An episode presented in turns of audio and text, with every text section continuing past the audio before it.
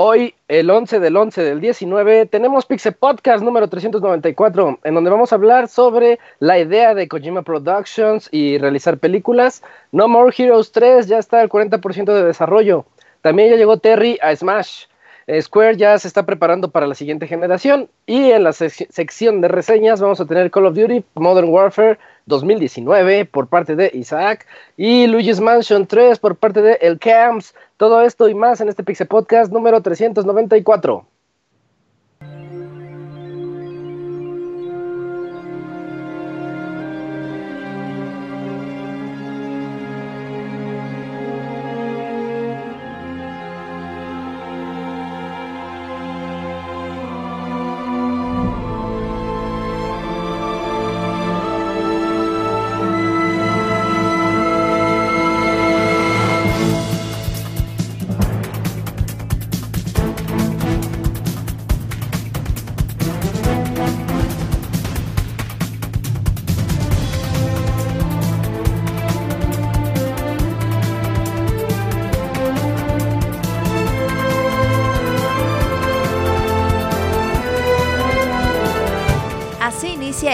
Podcast, con la información más importante del mundo de los videojuegos. Quédense y diviértanse con nosotros.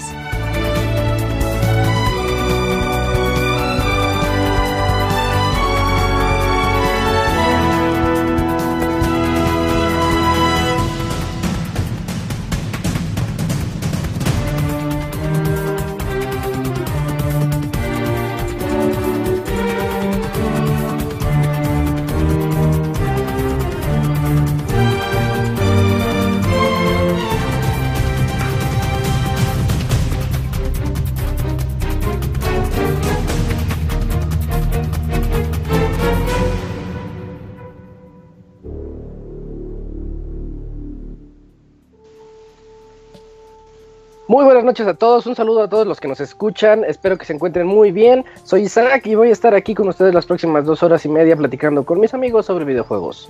Quiero comenzar presentando al Cams, ¿cómo estás Cams? Buenas noches. ¿Qué tal Isaac? Buenas noches a todos, pues aquí una semana más de Pixel Podcast en el que pues hablaremos de muchas notas o pocas, pero pues ahí tenemos de qué comentar, más las reseñas que recién comentaste. Sí, te toca eh, Luigi's Mansion.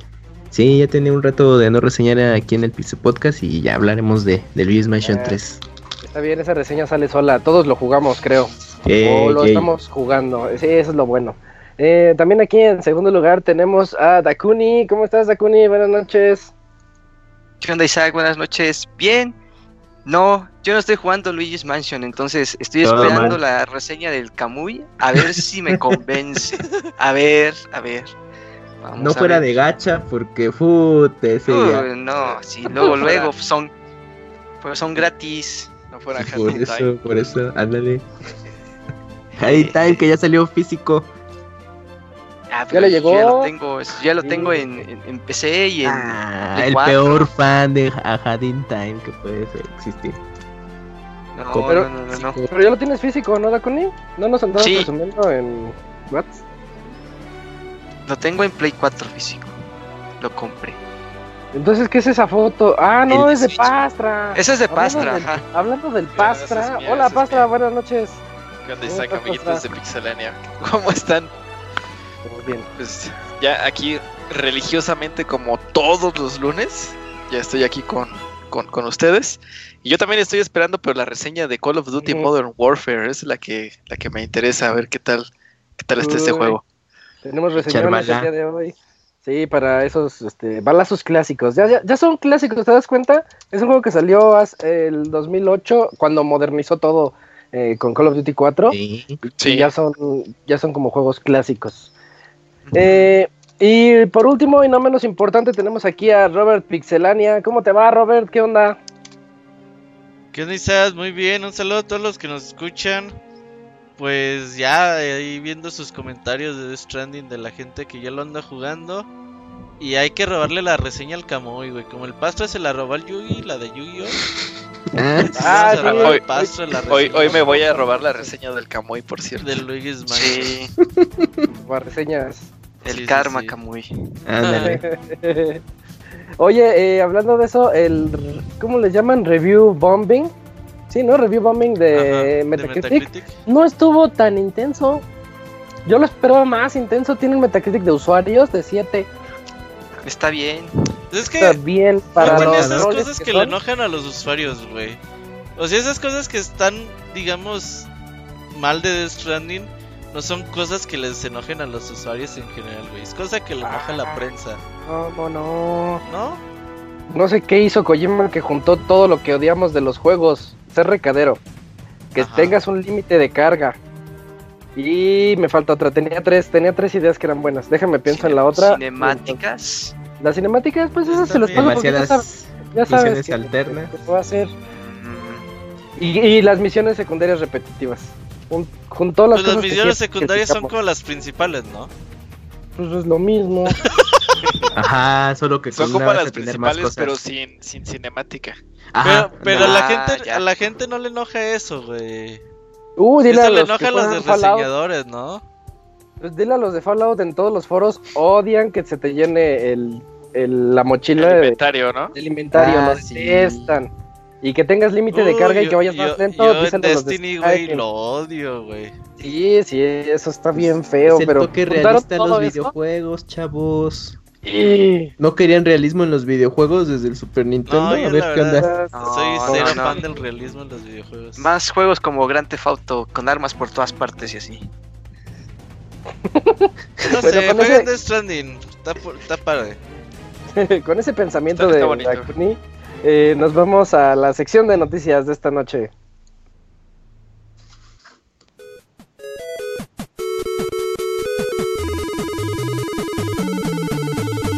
En Twitter para estar informado minuto a minuto y no perder detalle de todos los videojuegos.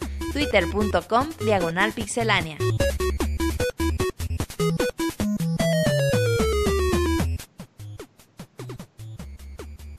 Ya estamos aquí en la sección de noticias en donde pues vamos a seguir platicando de Kojima y Kojima Productions. Pero es turno de Akuni que nos diga la siguiente noticia. Bueno, pues durante la semana de estreno de Death Stranding, la BBC este, reveló un documental que le hizo a Hideo Kojima, y a su estudio este, Kojima Productions. Y lo curioso del documental es que en una parte de, de, ese programa dice que, que señala Kojima que, que el estudio podría hacer hasta películas en el futuro. En una de las frases dice, si puedes hacer una cosa bien, entonces puedes hacer cualquier cosa bien. Que para mí esa frase no tiene mucho sentido, pero bueno, su, filosofía está, como que, ah, ajá, bueno. Si eres bueno en algo, eres bueno en todo. Ajá, así como que eh, no, le encuentro sentido a eso, pero bueno. y bueno, eso fue lo curioso, o sea que ya sabemos que Kojima realmente su inspiración en un principio, cuando empezó su carrera, ser, era ser cineasta, pero pues por ciertas circunstancias cayó en la industria de los videojuegos y todos sus juegos pues parecían películas, ¿no? Entonces ahora que ya tiene su propio estudio, que posiblemente pudieran llegar propuestas de otros inversionistas, pues pues él dice que podrían hacer películas. Yo no sé qué tan bien hechas podrían estar. Pero pues, pues después de tanta práctica en cinemáticas, historias y eso, pues así que digas que vaya a empezar de cero, pues no. Pero que, ahí lo, lo, que yo sí puedo decir de Kojima es de que él sí sería un excelente director. Él te, dirige las cámaras, te dirige el ángulo perfecto, así como para ahora que se, que se vea que está llorando y el horizonte de fondo y así. Y, o sea, él sí haría un buen trabajo ahí. O sea, como de fotografía le saldrían bien las cosas, ¿no? No, no, dirección. la, la ¿Dirección? de, una película, polo de director de una película, a ver qué tal le va. Y con las historias que se carga, la, neta, sus historias están súper fumadas. Nadie le entendería Isaac así. Pero, o sea, para que a un cabrón se le ocurra toda esa mamada que se le ocurre a Kojima, güey. Sí, eso sí. No, a cualquiera, eh. Sí, sí, sí. Y son historias que no le entiendes, no le entiendes, no le entiendes. Y cuando le entiendes, te quedas así de, qué diablos, como que empiezas a, a recapitular en tu mente todo lo que acabas de jugar y llegas hasta, el inicio del juego y dices, ahora ya entendí todo, eh, como que todo empieza a tomar forma. Bueno, me pasó con Death Stranding ahorita. Toma, ya sé, güey, mira, ahí te va. A ver. Que pinche Sony, güey, le compre los derechos a, a Konami de Metal Gear y haga una serie, güey, de Metal Gear basada en el 3, güey. Se supone que viene la película, ¿no? Pues no, eso, ah, eso estaban hace 6 años, güey. Pero sigue en pie. Por ahí salió una noticia. Va a quedar bien chafa. Como 6 meses decía, todavía sigue en pie. Pues ahí está, pero que sea pues una serie, güey. Una, serie, basada en Metal Gear Solid Estilo 24, Robert. Ah, ándale, ah, estaría chido. ¿No te oí? ¿Qué dijiste? Como en 24. 24. Fíjate que nunca vi 24, güey. ¿Pero no conoces el concepto? Sí. Es así de... Pero que la produzca Prime Video. Cada película es un minuto, ¿no? Una hora, algo así, ¿no? Una hora, 24 horas. Una hora, literal. Mm. Ajá. Está interesante el concepto de esa serie. Pero, pero sí, este, o sea, sería interesante ver, o sea, porque pues, Kojima Productions tendría que o agarrar otra vez Death Stranding o crear nuevas, este, pues nuevas, nuevas cosas diferentes, ¿no? Conforme a lo que desea Kojima, pero pues ya veremos, ya veremos qué, qué le depara el futuro ese japonés loco. Que haga la película de Death Stranding, güey, yo sí la vería. Death Stranding en película quedaría bien chingón, güey. también la, ya la hizo, así, como Dakuni ve los videos de, en YouTube de las películas. Ey, Ajá. Véanse, YouTube. ah, no, vean Death Stranding Cinematics y en YouTube y ya. Death Stranding, la película en español, latino y así. Uh. Eh. 1080p. Sí. Rip. Ajá. Y te mandan un Rip. no, yo sí la vería, eh, la verdad. La película de Stranding. Pues bueno, no, no se vayan lejos. Recordemos, recordemos que Nobuo Uematsu, pues él fue el, eh, bueno, el exdirector de la mayoría de las entregas de Final Fantasy. Él fue escritor y director de Final Fantasy Spirit Within. Y vean en dónde está ahora. Ay, por eso lo pues corrieron a la verga, güey. Sí, porque hizo perder muchos millones de dólares Squaresoft. o sea, como que podría pasar lo mismo a Kojima, que tal vez le sea su espíritu. Pero Kojima ya no se puede correr al mismo, güey. Ah, bueno, se va no, pero no, su propio ajá, es justo eso. Solamente puede destruirse a sí mismo. Exacto. Es que es, un indie. un indie con mucho dinero. ¿Qué, risa me da cuando presume en Twitter así, aquí comenzó todo y unas pues cuatro sillas en una oficina. Ajá. en su mente sí se cree indie y eso es muy gracioso. No, pero pues eso fue pedo de traducción, ¿no? no lo sé. es que se supone que él no, él no usa la cuenta en inglés. No, no, se la traducen. Ajá, y entonces que ha habido muchos pedos en las traducciones y ahí es cuando está el pedo. Sí, no importa, seguiré creyendo eso. Eh, pero les iba, les iba a contar. Perdón, nada más para rematar. Perdón, pero pues ya tiene a su amigo Guillo, o sea, Guillermo del Toro. Pues ya que igual ah. hagan algo así en conjunto. Por ahí va el camino, ¿eh? Sí, ah, yo, creo que el de Toro así que si le dice, oye, güey, hacemos una película juntos, me lo manda a chingar la madre. Ah, no, sí, güey, luego, mira, termínate este juego y luego te pues, hablo. producida por Hideo Kojima y dirigida por Guillermo del Toro. Ah, no Y escrita por, Hideo Kojima. Ándale, escrita por Hideo Kojima. Y actuada por Hideo Kojima, wow. Que tengo un cameo, tengo un cameo. Ándale, que sea el nuevo Stan Lee, ¿no? Que haga cameos en todas las películas que salga. Exacto, sí. yo, estaba pensando más en Tarantino, pero sí. Ah, sí. No, está tan lejos, ¿eh? No está tan lejos. Yo les iba a comentar, ¿alguno de ustedes echó el de el de miedo, Silent Hills? ¿Cómo se llamaba? ¿Pity? Pity, sí. El Pity, sí. Este, también ahí se ve... en video. ¿En video? También ahí, aunque sea un, demo chiquito que te dura un par de horas, eh, bueno, es, largo porque dura un par de horas el demo, este, se ve la, se ve la producción y se ve la dirección que, le mete. Yo siempre estoy muy en contra de él, pero no podemos negar que como director es muy bueno. Eh, sabe, hasta el miedo, sabe... En el momento cuando ibas caminando y la, la mona china esa se te pegaba a la espalda, no me acuerdo, tenés hasta nombre, la china esa. Pero que caminabas y escuchabas las cuatro pisadas. Lisa, ya, ah, algo así, no me acuerdo.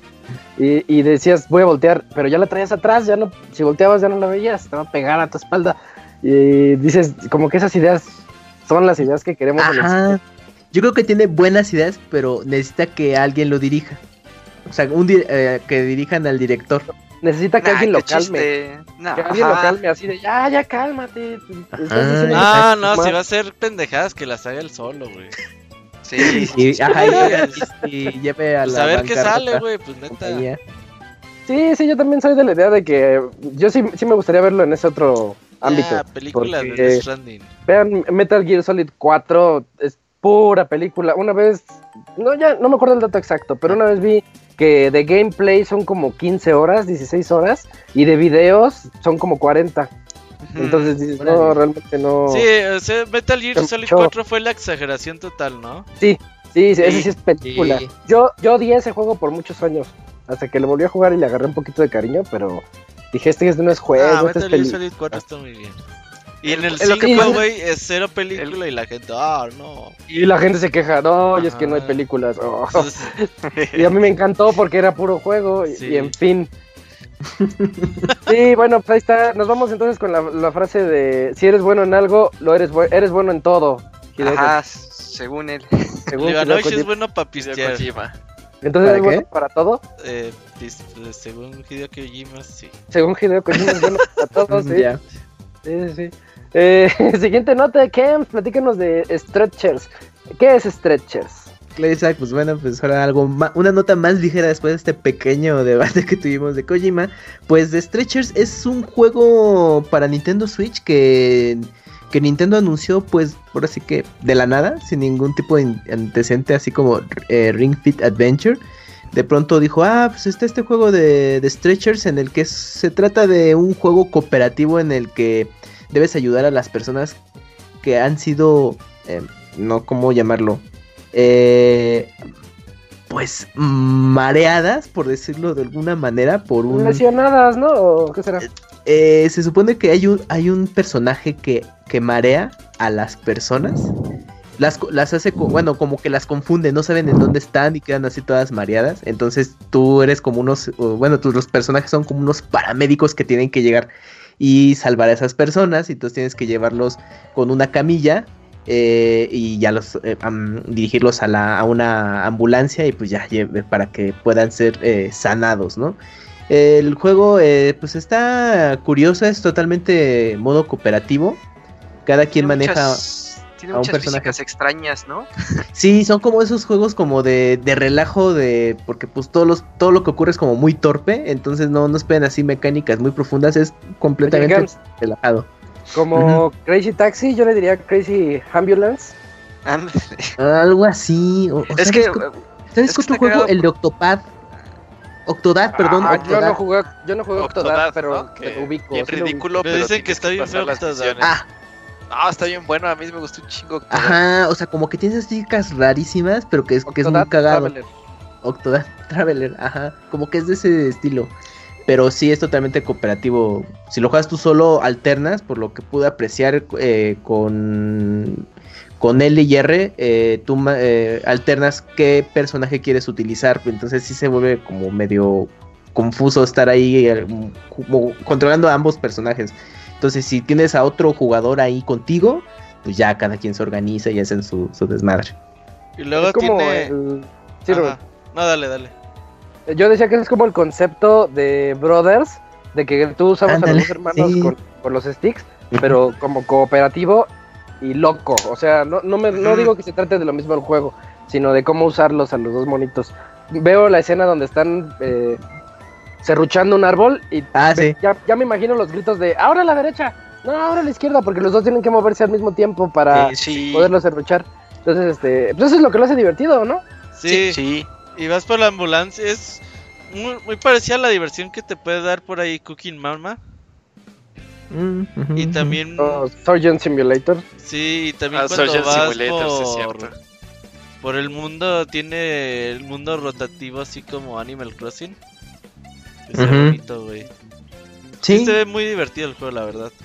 Sí, ese es, eh, y está a un precio de 19.99 en la eShop. Entonces ya nomás hagan el, la conversión según ah, su región. Aquí te tengo el dato así a ver, de la tienda. Es 387 ah, pesos con 81 centavos. está el precio, está el precio. Está el no, precio. está el precio. Sí, está, el precio. Pues lo hubieran ajustado. Sí, lo hubieran ajustado 300 pesos. Y no hay ni una, ni una, calificación, no hay ni una reseña. No, es que salió, lo, o sea, lo anunciaron y prácticamente mañana está disponible, así de, de la nada. Ajá. Entonces sí fue un juego como sorpresa. Yo pensé que era algo de un Tea Party que estaba promocionando el Nintendo, pero no. Es un juego de, de, Nintendo. Que salgan esos en Smash, güey, ya. Uh, uh. Ah, sí. Pues ya será en una Son los climbers, güey, pero de, así de esos dos cabrones ahí. De médicos locos. Ajá. como Assist Trophy como los de ARMS. Como el de ARMS, más bien. Ni siquiera son varios. Pinche ni, uno de ARMS como Smash le dieron, güey. Qué mala onda. feo ese juego. y no lo jugué. Todo mal. Bueno, güey. No, yo abajo. sin saber. ah, pues ya, entonces eso es eh, The Stretchers, para quien quieran checar. Sí, pues eh, chequenlo, la verdad está bastante. El tráiler al menos se ve súper fumado. Y creo que es esas buenas noticias. a mí me encanta cuando te dicen disponible ahora. ¡Ah, qué chido! Como, como en ese 3 del Sega Saturn de ¡Ya la venta! Y tú, ¿qué? Y entonces, pues estos juegos son así: de que, ah, no mames, ya está disponible, pues ya comprarlo luego, luego. ¿El Sega Saturn se anunció así? Sí, en el E3 eh, Pero bien, pero bien caro, ¿no, Cams? Eh, sí, estaba más caro que PlayStation. ¿No es ese el, la E3 donde después llegó Sony y nada más subió al estrado el director y dijo el precio y se bajó? sí. O sea, nada más subió, dijo 200 dólares y se bajó. Dijo 200 dólares, sí, sí. Es ese E3, ¿no? Donde le dio la torre. O sea, Sony viene pateando caídos desde las primeras E3, ¿eh? No crean que lo hizo ahorita con Xbox. No, ya tiene su historia. Pero sí, el, Sega Saturn lo anunciaron. O sea, este es el Saturn, va a costar tanto. ¿Y cuándo va a estar disponible? A partir de ya. Ya, sí. Y que si es así, creo que un desvergue en los retails gringos y todo. Como de, no mames, pero ¿por qué no organizaron? Sí, sí, sí, Que fue todo un caos, pero que salió. Con razón no vendió ni madre. Sí, exacto. Sí, no, no, pues no tuvo nada de promoción. Sí, o sea, el Saturno que me quiere vender. Con todo gusto. Sí, ya putos juegos. Sí, a mí me faltó raro. Sí, ni falar. Bueno, eh, la siguiente nota, Pastra, ayúdanos con esta nota sobre No More Heroes 3, que ya está, pues ya va como a la mitad casi. Pues sí, ya tiene ya varios meses que No More Heroes 3 eh, fue anunciado para Nintendo Switch. Y bueno, se supone que el juego está planeado para salir en algún momento del próximo año, en 2020. Y bueno, eh, recientemente Goichi Suda, que es este, pues, del, el director del, juego, pues anunció que ya está entre un 35 y 40% completado el desarrollo del, mismo. Entonces, pues no sé cómo en qué momento estará del próximo año, quizá como en estas épocas, en octubre del próximo año, terminando el, el año. Pero bueno, este, pues ya se, ya se viene la tercera entrega del, juego y también dio unos este, detalles ahí extra, digamos, con, el anuncio de que ya está al 40% de desarrollo. Y este, pues en general, uno de ellos es que el presupuesto del juego no es este, el presupuesto como más grande que ha dado Grasshopper Manufacture, que es la desarrolladora de pues, este tipo de juegos que tiene en su eh, Cinturón, Lollipop Chainsaw, Killer 7, la serie pues de, de, Travis, que, incluye No More Heroes 1 y 2 y Travis Strikes eh, Again. Eh, se supone que el, budget que tienen para este juego ah, no es como el más grande que han tenido, entonces, mm. bueno, pues a ver, ahí sí, sí se refleja de alguna manera en, en, el juego, ¿no? otro de los detalles también que dieron por ahí es que el mundo, el juego tiene un mundo abierto, que es este, pues un mundo abierto grande, va a, va a ser el primer eh, más grande, perdón, que el primer juego de No More Heroes, que, el primerito. Este, pero no va a ser tan grande como los juegos que normalmente se ven de Ubisoft o de Rockstar Games, ¿no? Ahorita el último que, recuerdo es Red Redemption, que es un mapota así enorme. ¿Cuándo? Exacto. Pero bueno, también este que va a tener la cantidad de misiones secundarias esperable de un juego de No More Heroes. Este también eh, algunos extras van a tener algunos minijuegos por ahí que se pueden eh, jugar. Yo creo que tomados quizá de, del juego anterior, del de Travis Strikes Again. Em, ¿Qué más? ¿Qué más? Ah, que también se van a utilizar, eh, se va a utilizar la, la, Beam Katana, que es el arma así principal de, Travis, la espadita esta de luz, con controles de movimiento, pero todavía están ahí como que viendo este exactamente cómo van a utilizar los controles de movimiento con los pues con los Joy-Con supongo de, del Switch. Entonces ahí están todavía como viendo exactamente en qué manera los pueden implementar y probablemente este va a haber un tráiler del juego ya así en forma acabando este año o eh, eh, en los primeros meses del, próximo año, ¿no? Depende de cómo tengan ahí el, desarrollo. Entonces, pues estamos pendientes, ¿no? Ahí de, cómo sigue No More Heroes 3. ¿A ti te gustó el 1? ahí vamos.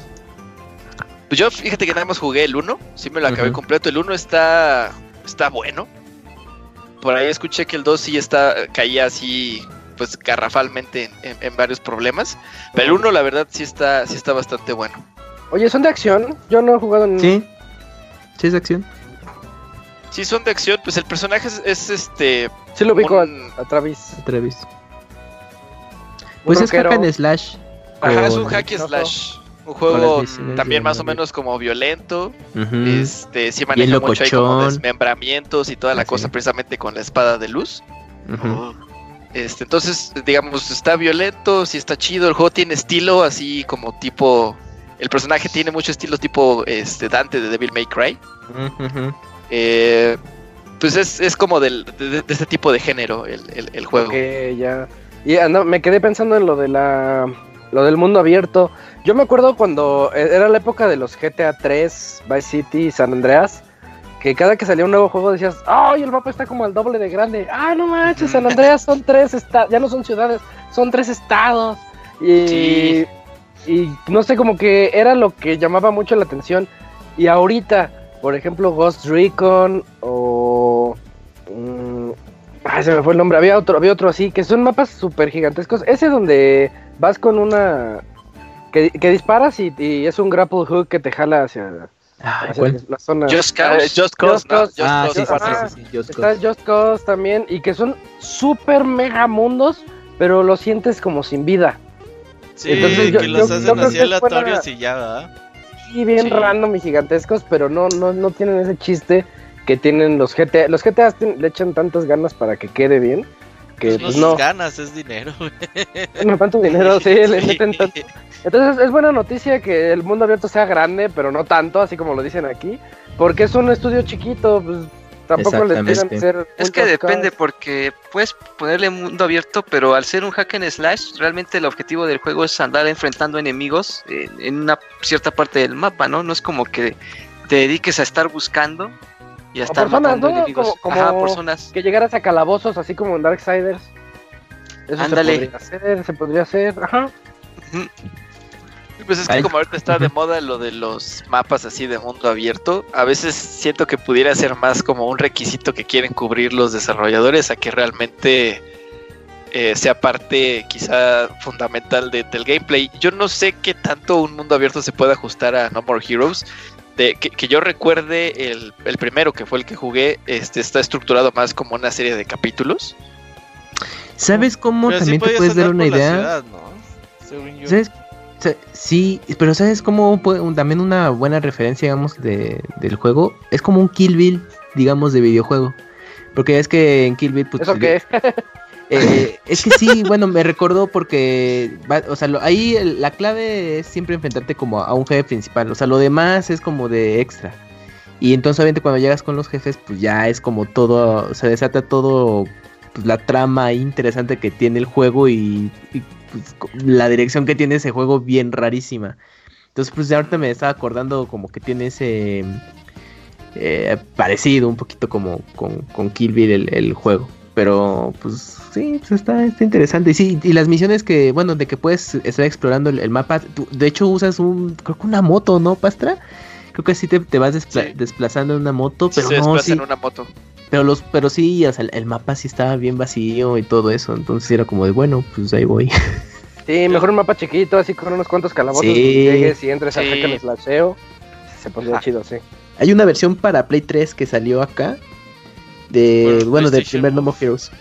Sí, que usaba los PlayStation Move y todo esto. pero ya el 2 ya, ese sí se quedó en Wii. Mm, ok, ok.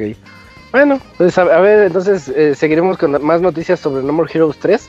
Yo considero que 40% ahorita van medio lentos. ¿Cuándo comenzó a desarrollarse?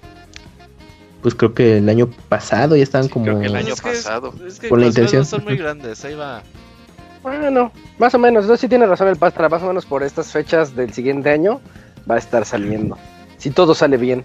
Eh, en la siguiente nota, Robert, platícanos sobre Deep Down. Pues fíjate que Deep Down, este juego que se anunció el mismo día que se presentó el PlayStation 4 de forma oficial, aquel febrero del 2013, eh, cuando presentó la consola, salió Yoshinori Ono decía, ah, pues nosotros Capcom estamos haciendo un nuevo juego, es una nueva franquicia, se llama Deep Down, y pues fue el último que supimos de Deep Down, eh, después ya nada. Eh, por ahí en algún Tokyo Game Show mostraron algún videito más y párale de contar. Y pues han pasado ya pues casi ya siete años y pues se le preguntó el otro día a Yoshinori Ono ya que andaba en Inglaterra.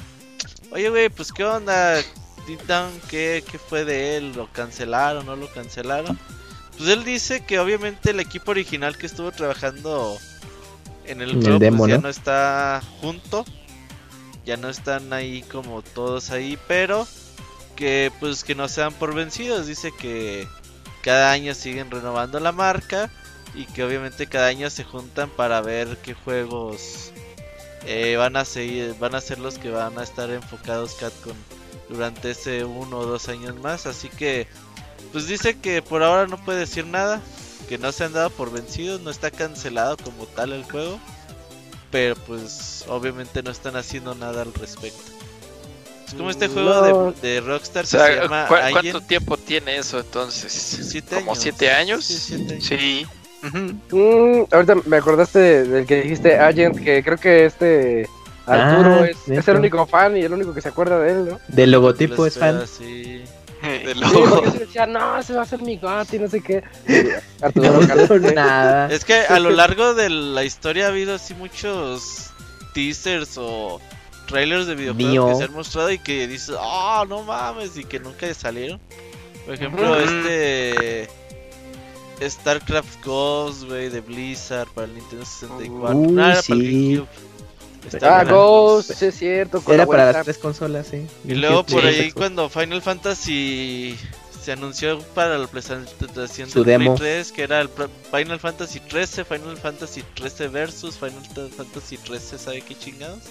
Aguito Ujú. se llamaba. Y que Fabula, al final terminó el Final Fantasy 13 versus terminó siendo Final Fantasy 15. Ujú. Sí. Son cosas así que y hay en de Rockstar Games, obviamente. O Yo también me acuerdo el, de. ¿Cuál, cuál que- el demo del motor gráfico de Square Enix para Play el- 4. ¿Es donde Ah, salía Hidalgo? No, no, No, ese era es el de de- Quantic Dream. Ah, sí, era. Quantic Dream. No, el otro cierto. era que de una pelirroja, ¿no? Sí, que era una, una chica eh, que tenía toda esa estética como si fuera un RPG y pues no, ya no... Como que solo- iba saltan- saltando y todo eso, ¿no? Nada más. Sí, sí, sí, para demostrar con las capacidades técnicas del Play 4 y muchos pensaron, ah, esa es la nueva IP de Square Enix. Nunca pasó. Un concepto. Sí, Como, quedó solo- como este Detroit que era el, De hecho, eso el es lo demo que iba a de decir. cara. Ajá. Sí, el Project Cara, tantos años e- ese tráiler, como, como que yo lo ponía en mi mejor tráiler de toda la vida, porque me gusta mucho ese concepto y de cómo la inteligencia artificial eh, puede generar sentimientos y, y el tráiler de Project Cara está buenísimo, búsquenlo, está bien padre. Sí. Y ya cuando anunciaron dijeron, bueno, Project Cara, sí, sí, sí va a existir, se va a llamar Detroit. Y me cambiaron un poquitito el concepto, pero bien. Al menos Sí. se lo cumplieron. Pues ahí está. Y ahorita est- estaba viendo el tráiler de Deep Down, Robert. Ajá. eh, Está bueno. Sale Blanca. bueno, sí, sale un sale codec. Blanca. Sale el codec así y como que Blanca les manda un mensaje de esto es Deep Down y espérenlo. ¿Sabes quién Uh, es fan de Deep Down? Blanca. El Ivanovich. Blanca. No. Ah, sí. El Ivanovich es fan. Según él, compró un Play 4 solo por Down. No, no. Ay, no. Nadie compró Play 4. pues Ivanovich dice que sí. Es que se ve Daxolesco. Sí. es un trailer bien chiquito y todo, pero se ve como Daxolesco. Un mundo medieval, el caballerito con su escudo, era como un una apuesta online, ¿eh? Sí, algo así. era. Cooperativa. Pues venían también de Dragon's Dogma, ¿no? Dogma, Yo pensé que era la secuela de. eh, o sea, es- este de Deep Down iba a ser un nuevo Dragon's Dogma. O como el de Ubisoft, ese donde se pelean todos contra todos. ¿Cuál? Los, Ah, por- y ese- Ah. For Honor. For Honor, sí, For For Honor. Honor. Yo Pero creo que pues- sí, de plano dijeron, no, ya a la banda no les gusta este tipo de juegos, ya. Y aparte También- Capcom tan mal que estuvo en esa época. Porque al Ándale, americano que- promedio no le gustan estos juegos. Sí. Más que nada por eso. Yo creo que dijeron, no, pues pasamos por la segura. Sigue sacando Resident 4. Saco otro Resident. Toma 2, llega a Play 5. Pues podría ser. Pues es ahorita que, que, ya ahorita- tienen dinerito ya pueden arriesgarse. pero es que ahorita están Ajá. concentrados en más revivir sus franquicias viejitas de momento. Y a lo Ajá. mejor ya cuando logren estabilidad ya empezarán a, a empezar a fabricar esas IPs olvidadas así. Pues ya están bien estables, eh. Sí, Y Ya hasta pues, Street Fighter 5 vendió bien, güey, ya lleva 4 millones. fíjate, tan criticado, pero sí, ahí está vendiendo. Ahí va, poquito a poquito ya es redituable. Sí, lo que ha sido Monster Hunter, eh, el remake del 2, eh, Devil May Cry, bueno, y Street Fighter, a pesar de todos los tumbos, pues yo creo que han sido los juegos mejor vendidos de Capcom en lo que va 7. de esta generación. Y Resident 7. La Sí, colección de sí. Street Fighter también vendió muy bien. Mega Man Órale, 1 ah, mira, bueno. Mega Man 11 vendía más de un millón de copias. Ah, Fíjate, sí. y es- era un proyecto relativamente chico de Pues Capcom. es un juego indie tal cual. Sí, sí, Es sí. Está bueno. Sí. Pues Está, diferente. Me, me gusta el concepto de que juega con el tiempo. Ah, Ajá. le dio esa dinámica le dio este le dio algo distinto a la saga. Ajá. y pues ya está Pensé que lo iba a romper, pensé que lo iba a romper, pero no, sí se siente algo distinto ahí, o sea, Sí, no, no, no es como que rompe el juego. Ajá. Y no, no lo rompe, no lo rompe. Y está ese run run de que Capcom quiere regresar justamente ciertas IPs. Toma dos, Mega Man Legends 3. Uff. Ah, ok. Eh, Mega ese- Man ese- Legends 3 también es uno de esos juegos, güey.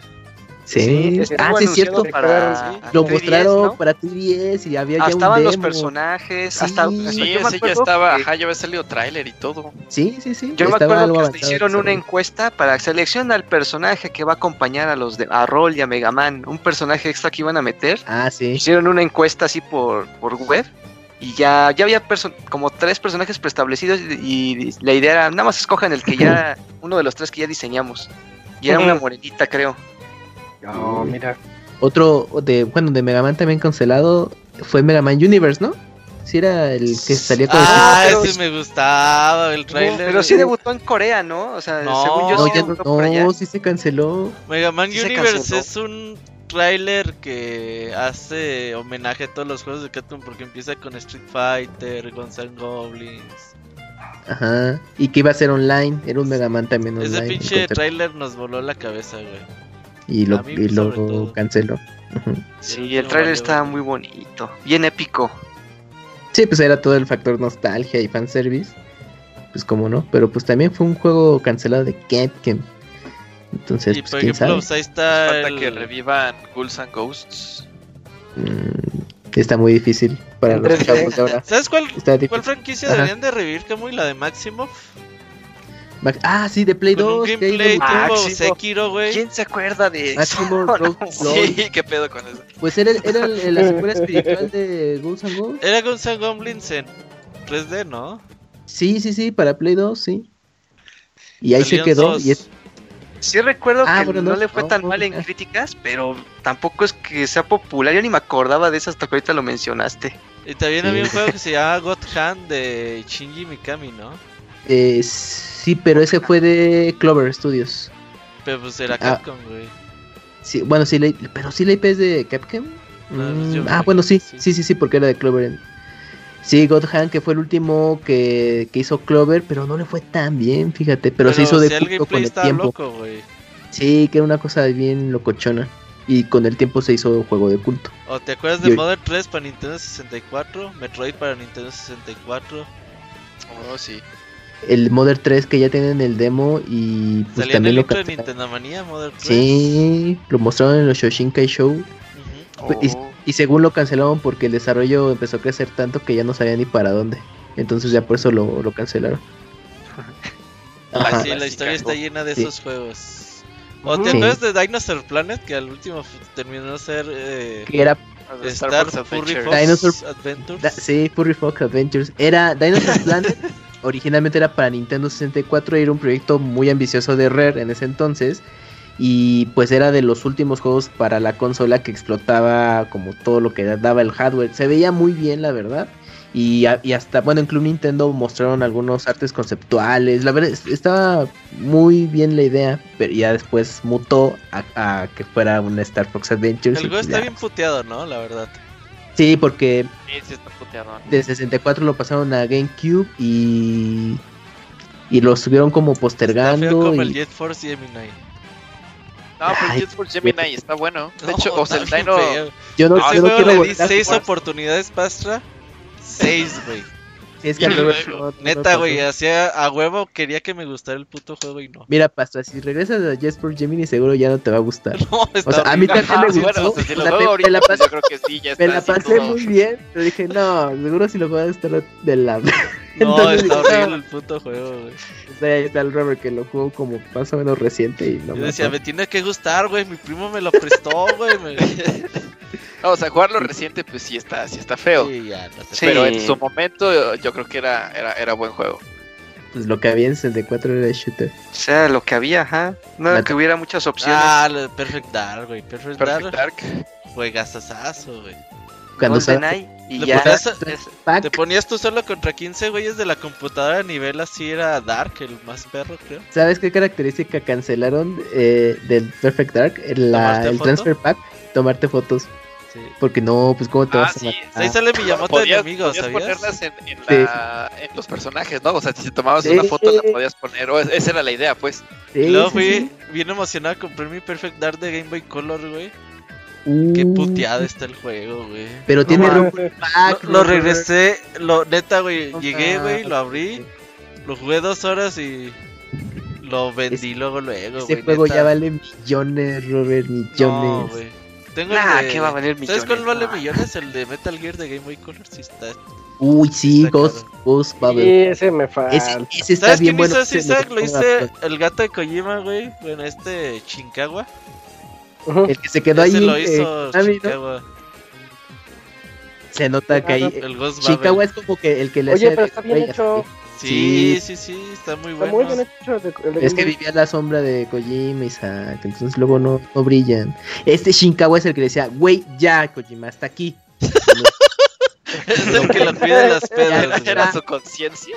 sí, y se quedó en Konami y bueno, ahí está Death Stranding, ya Mm. opinarán, pero él En es decía, Stranding ahí está Shinkawa también, güey. ¿Qué te pasa? ¿Sí estaba sí, Shinkawa? La portada de la última Famitsu es Ah, pero arte el de arte- Shinkawa. ah, no, yo lo estaba confundiendo con el, el que se quedó en Konami, que hizo el, el juego este de Survivor, que está Ah, no, horrible. No, no, ese sí no me acuerdo. ¿Cuál? Se me olvidó Yo lo este. compré el- para jugar con ustedes, güey.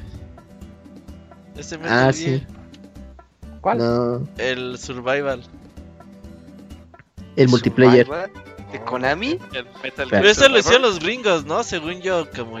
No, ese sí es de Konami Japan. Sí, sí, sí, pero ¿a poco? Sí. Mm, Y ve, les quedó súper horrible. ¿Sabes quién sí vive a la sombra de Kojima? ¿Quién, quién, quién, quién, quién, quién? Se llama Tomokazu Fukushima. Ese, no, ni lo había oído. ¿qué- ¿Él qué hace? Uy, él, él escribió Metal Gear Solid 1, 2 y 3 junto Más. con, junto con Kojima.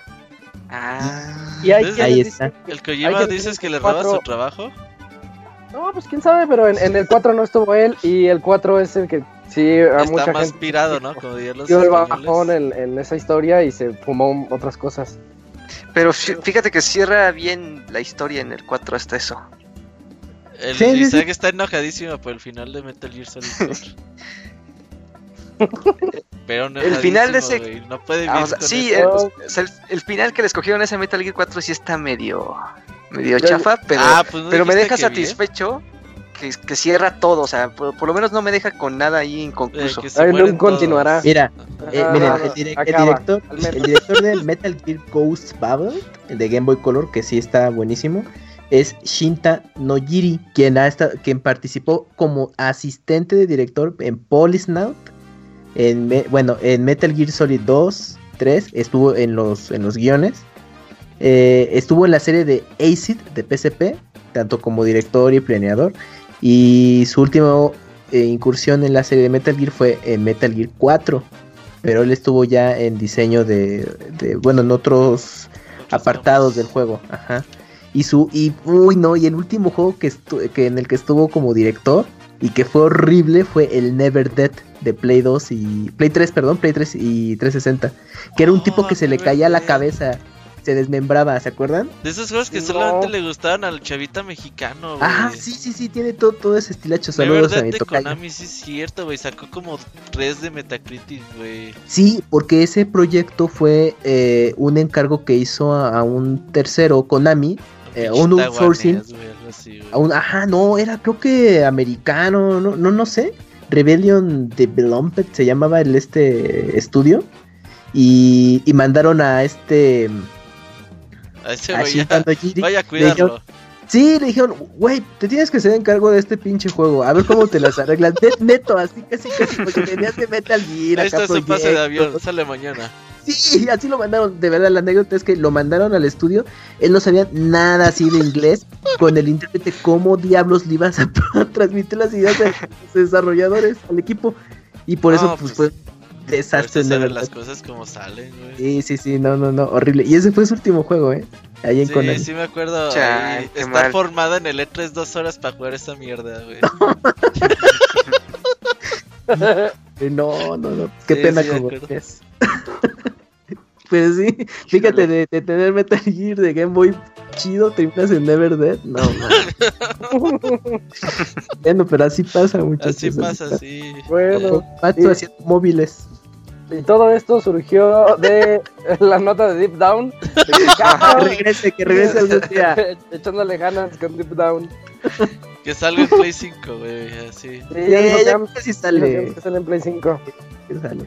Y le, van a cambiar el nombre y el concepto, pero va a ser Deep Down. Ajá. Eh, la siguiente nota, Pastra, platícanos, ya está Terry en Smash. Pues sí, ahora se actualizó Smash a la versión 6.0.0 y con esto pues añadieron eh, algunos ajustes a algunos personajes, bufearon a, a, Donkey Kong, a Jigglypuff y también añadieron a Terry Bogard junto con un paquete de canciones, por ahí son como 50 canciones de SNK y este un eh, nuevo mapa, que es este un mapa de, King of Fighters. Pues está este, bastante interesante el personaje.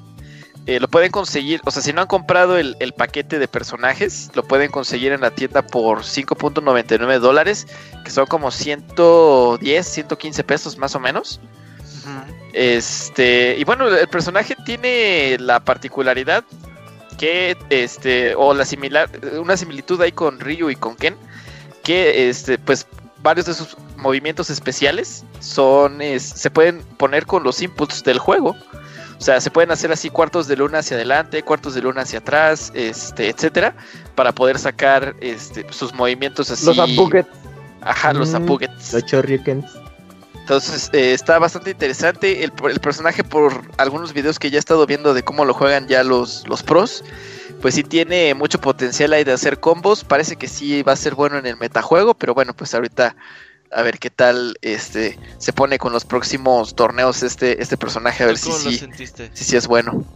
Eh, pues eh, eh, la verdad es que yo no juego juegos de pelea, ustedes, ustedes saben, ¿no? Entonces la cuestión está de a ver qué tal, a ver qué tal para ti jugar con La cuestión está de, de, los comandos, sí este se me hace un poquito difícil, sobre todo porque cuando Terry llega a 100 a 100% de, de, de daño, Se supone que se pueden hacer dos este, movimientos super especiales que son el Power eh, Geyser y el Buster Wolf.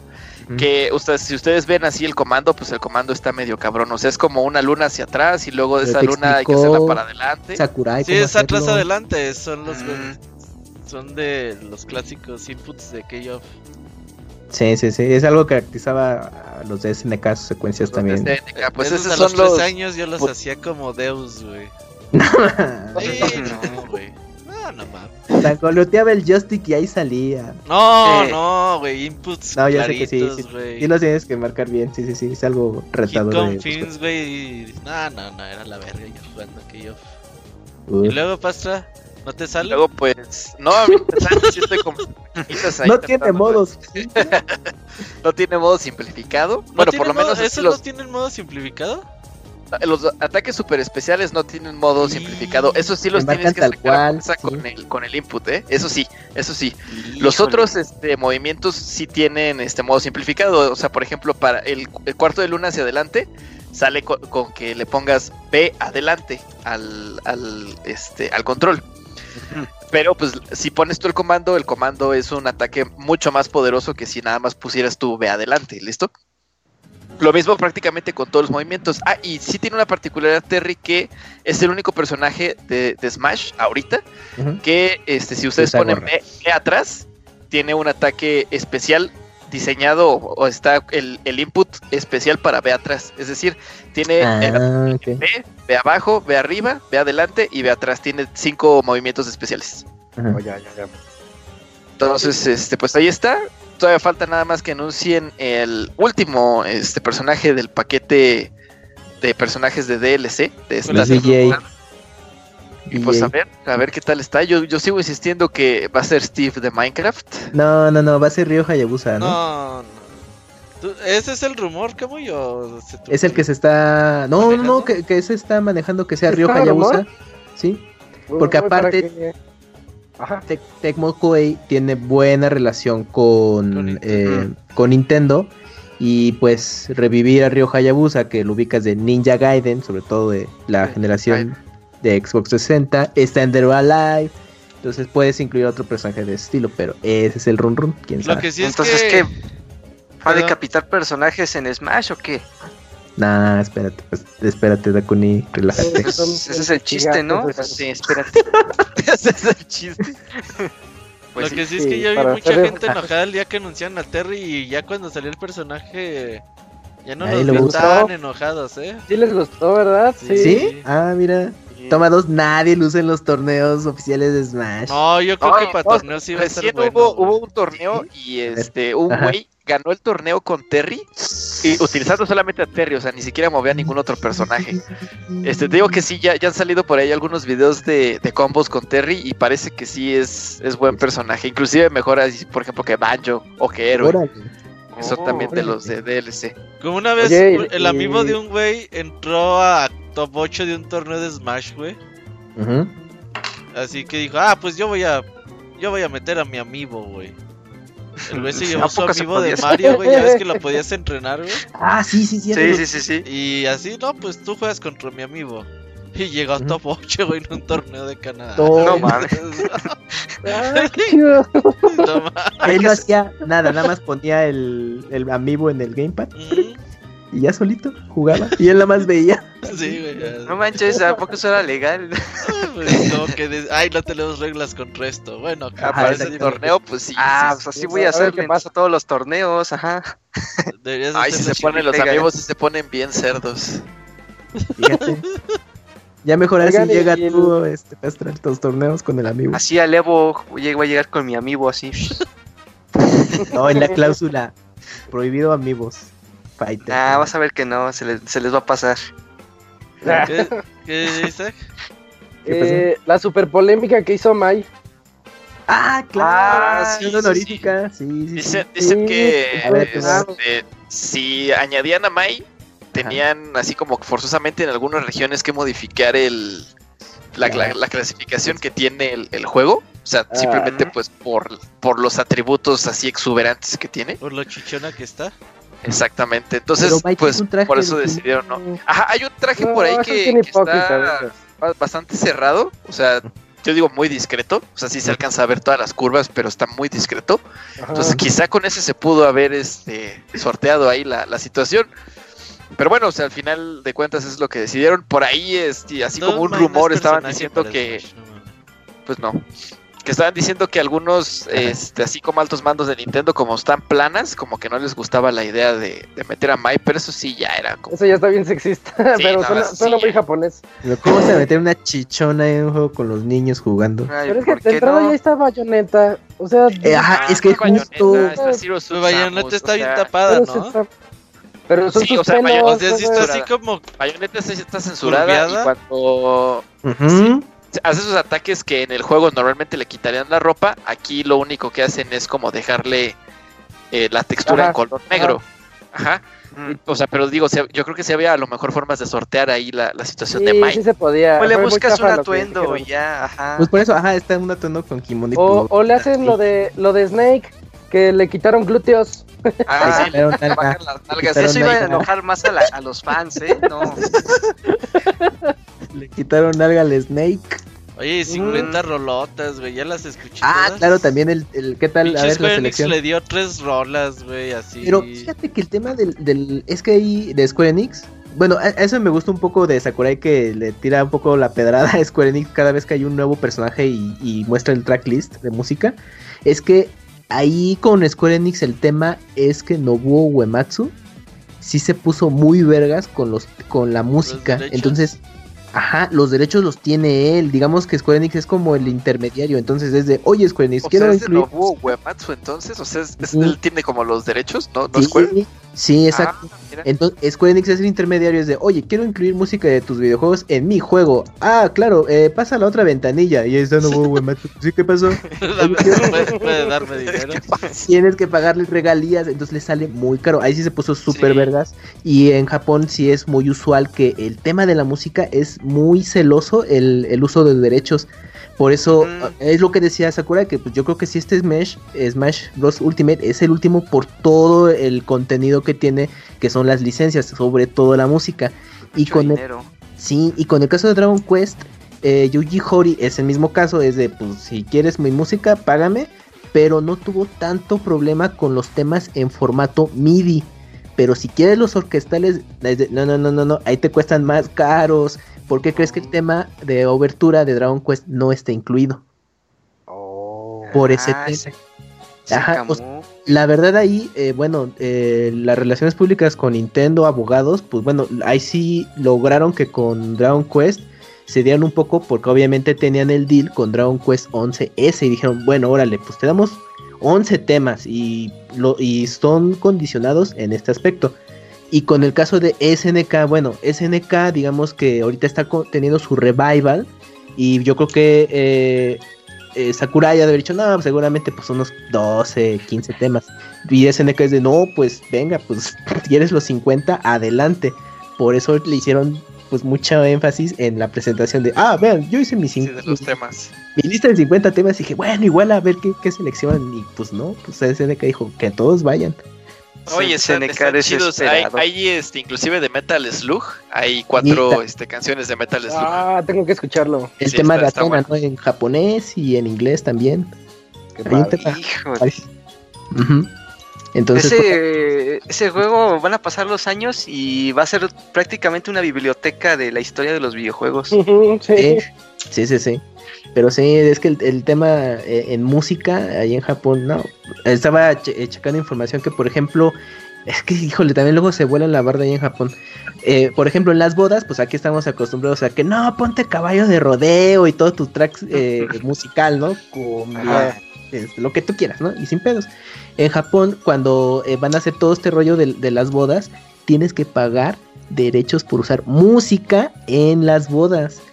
Entonces es de. Ah, muy legal el asunto. Sí, o sea, es de Sí, ah, pues, este, contratan, eh, bueno, a las compañías que dicen que sonidero. tu boda". Ajá, Entonces, entonces, allá no hay sonideros. el equivalente al sonidero es de, ah, ¿quieres eh, sonido? Bueno, ¿quieres música para tu fiesta? Ah, bueno, mira, ¿qué temas son los que quieres? Porque tienes que pagar extra para eso. Es de, no, pues si de por sí me cuesta muy caro, olvídenlo.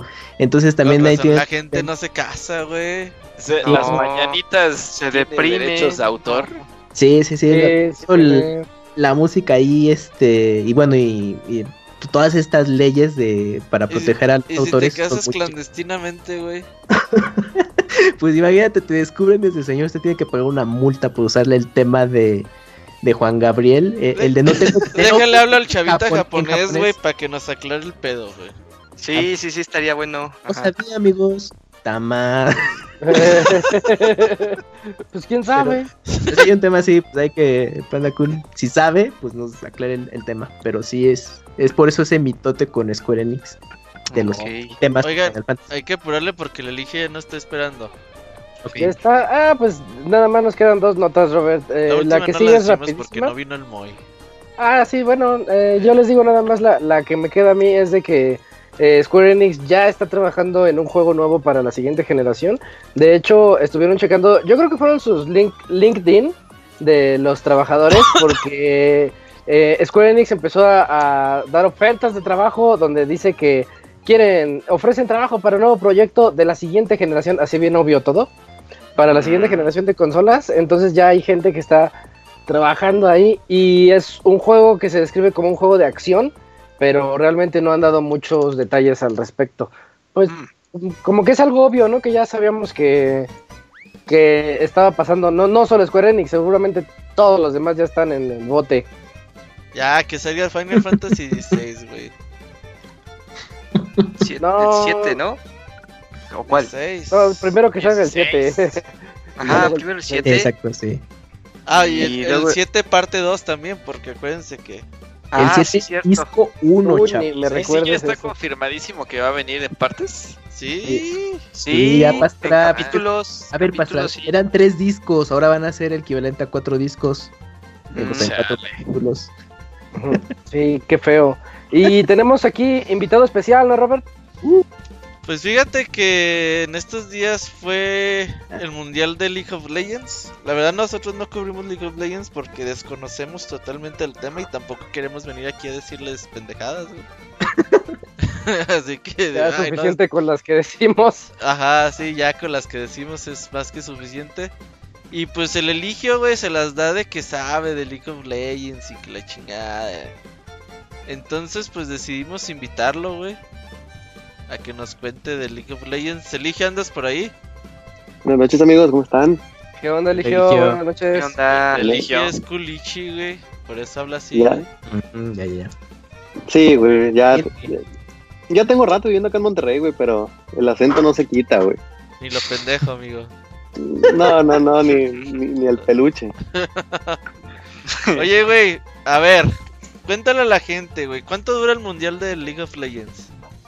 Fíjate que a diferencia del mundial del, del fútbol, güey, que es lo que uno principalmente se imagina cuando hablan de mundial o de las olimpiadas, Ah, el mundial de League of Legends, güey, dura como cuatro o cinco semanas, güey. Es un torneo la- larguísimo además. Órale. busca que sea muy, muy inclusivo con las regiones, pero estás hablando de que cinco semanas estar moviendo a mucha gente, pues no es algo, algo sencillo, ¿no? Está dividido en tres etapas. La primera etapa es como para las regiones emergentes, eh, donde prácticamente participa Latinoamérica, Brasil, eh, Japón, Oceanía. o sea, es como Turquía. el reclasificatorio, güey. Es como el torneito de los malos. Ajá, y el que gane ahí cl- clasifica el chido, ¿no? Así es, clasifica la- a la fase de grupos y ya en la fase de grupos, pues ya ahora sí ya están los coreanos, ya están los chinos, ya están los europeos y O sea, em- emergente significa es eso que es como de baja categoría, por así decirlo. Es correcto, de hecho, el, eh, Empieza pues el nosotros, desarrollo. nosotros que participamos, participamos ahí en el, en el emergente, pues tenemos todos los torneos llegando a la fase de a la fase preeliminatoria y nunca pasamos de ahí. Y la estadística dice que pues prácticamente nadie ha pasado la fase de eliminatorias viniendo de los del play-in se llama, ¿no? De, la- de las regiones emergentes. De las O sea, ¿hay equipo mexicano o latinoamericano? El equipo ahorita es la, es argentino. Ah, ok. Eh, haz de cuenta que representan A la o región. están, están formados por países, pero representan a la región de Latinoamérica. Y sí hay equipos colombianos y hay equipos peruanos. Y como este año fue se mudó Riot a Chile, pues se prácticamente desaparecieron todos los equipos mexicanos. Quedaron quedó uno que era el que tenía más billete. el se Lion fue Gaming, a- ¿no? Era el que rifaba. Lion Gaming era el que rifaba, pero se pelearon ahí los, los dueños y quedó un equipo con la misma administración que cambió de nombre, que es Rainbow Seven. Ajá. Y ese Rainbow Seven es el que, el que se fue a la liga, a la liga chilena. Ya ahora este año, pues ya regresan a, a México, ¿no? Porque se dieron cuenta que la verdad es que la calidad es bastante malita. Es bastante malita ya de qué lado. Ok. Ok, y luego ya clasifican, hay grupos, grupos de cuántos. Grupos de cuatro. Estos grupos eh, prácticamente ya incluyen un chino, un coreano y un europeo, como si fuera un chiste. Y pues el otro es el. ¿Cómo? Órale. Sí, güey. Eh, Y este, junto con ellos, pues normalmente vienen los norteamericanos, que también son medio malitos. Este, tienen mucha, mucha presencia en cuestión de mercadotecnia y salen mucho en, en la televisión de Estados Unidos, pero pues son, son malos, ¿no? Clasifican, haz de cuenta, eh, estos clasifican cuatro equipos de las regiones emergentes a la fase de grupos y esa fase de grupos clasifica a dos por grupo y de ahí ya se forman los cuartos de final, se forman, de ahí salen la semifinal y pasa a la final. Prácticamente lo bueno, lo bueno empieza ya en la fase de grupos, ya que, ya que todos los equipitos malos se fueron.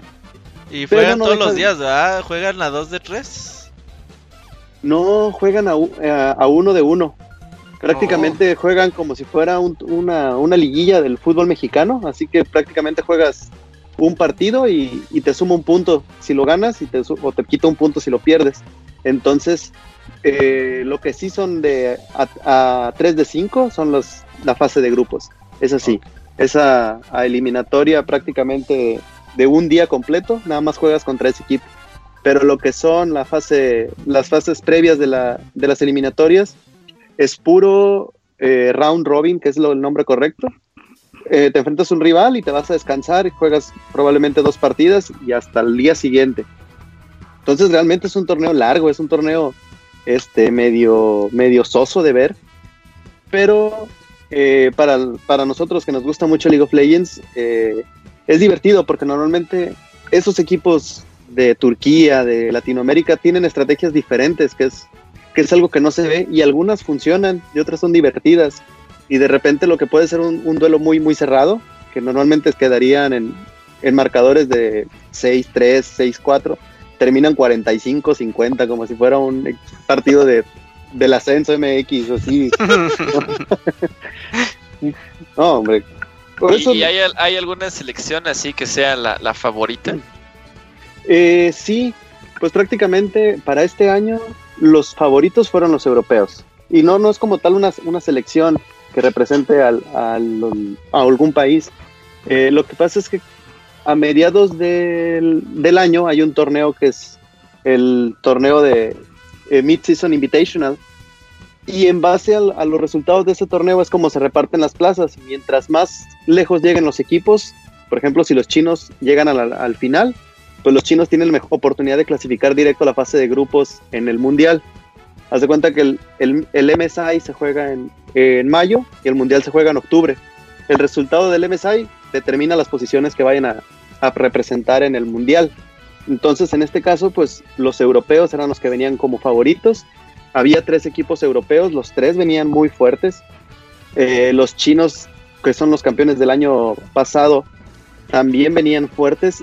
Y los coreanos, que ya han venido teniendo un bajón, pues nunca dejan de ser favoritos, ¿no? Prácticamente los europeos es como si en el fútbol habláramos de Alemania, eh, los chinos es como si habláramos de Brasil y los coreanos como si habláramos de Argentina, que Argentina pues vendrá más o menos, pero traen a Messi, entonces hay que, hay que contarlos, hay que contarlos. Oye, ¿quién es el Daigo de League of Legends, güey? Packer, güey, se llama. Packer. ¿Faker? Yo le decía Faker. ¿Faker? no, güey, es el, el Faker, güey, pero... Eh, Ah, ya. El No, no, no, no, no es con, no es con U, es con A. El Faker. El Faker es el, el- el jugador como que se pudiera decir que es el más carismático, el más conocido. Eh, de hecho, pues prácticamente ya tiene, ya tiene una personalidad que le han hecho a raíz de, de- de cómo actúa. Pues es el típico asiático que no dice nada, que no sonríe, que, que voltea, que pasa sin, sin voltear a los, a los lados, que no saluda a la cámara. Pues es el típico, es el típico asiático, ¿no? sin que emociones. sabe que es que, es, que sabe que es una verga y que sabe que todo el mundo se la pela. ¿Y, y qué tipo de personajes usa e- ese, ese jugador?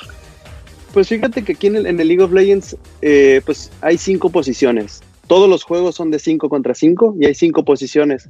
El, empezando de abajo hacia arriba, pues hay un carril inferior donde, donde se juega de dos en pareja. Eh, allí hay un, hay un tirador, hay una persona que tiene, utiliza personajes a distancia. Eh, un soporte, que es normalmente el que se encarga de, estar compartiendo las, habilidades defensivas. En el medio normalmente está el jugador que es el, asesino o el, que utiliza el personaje más espectacular, por así decirlo.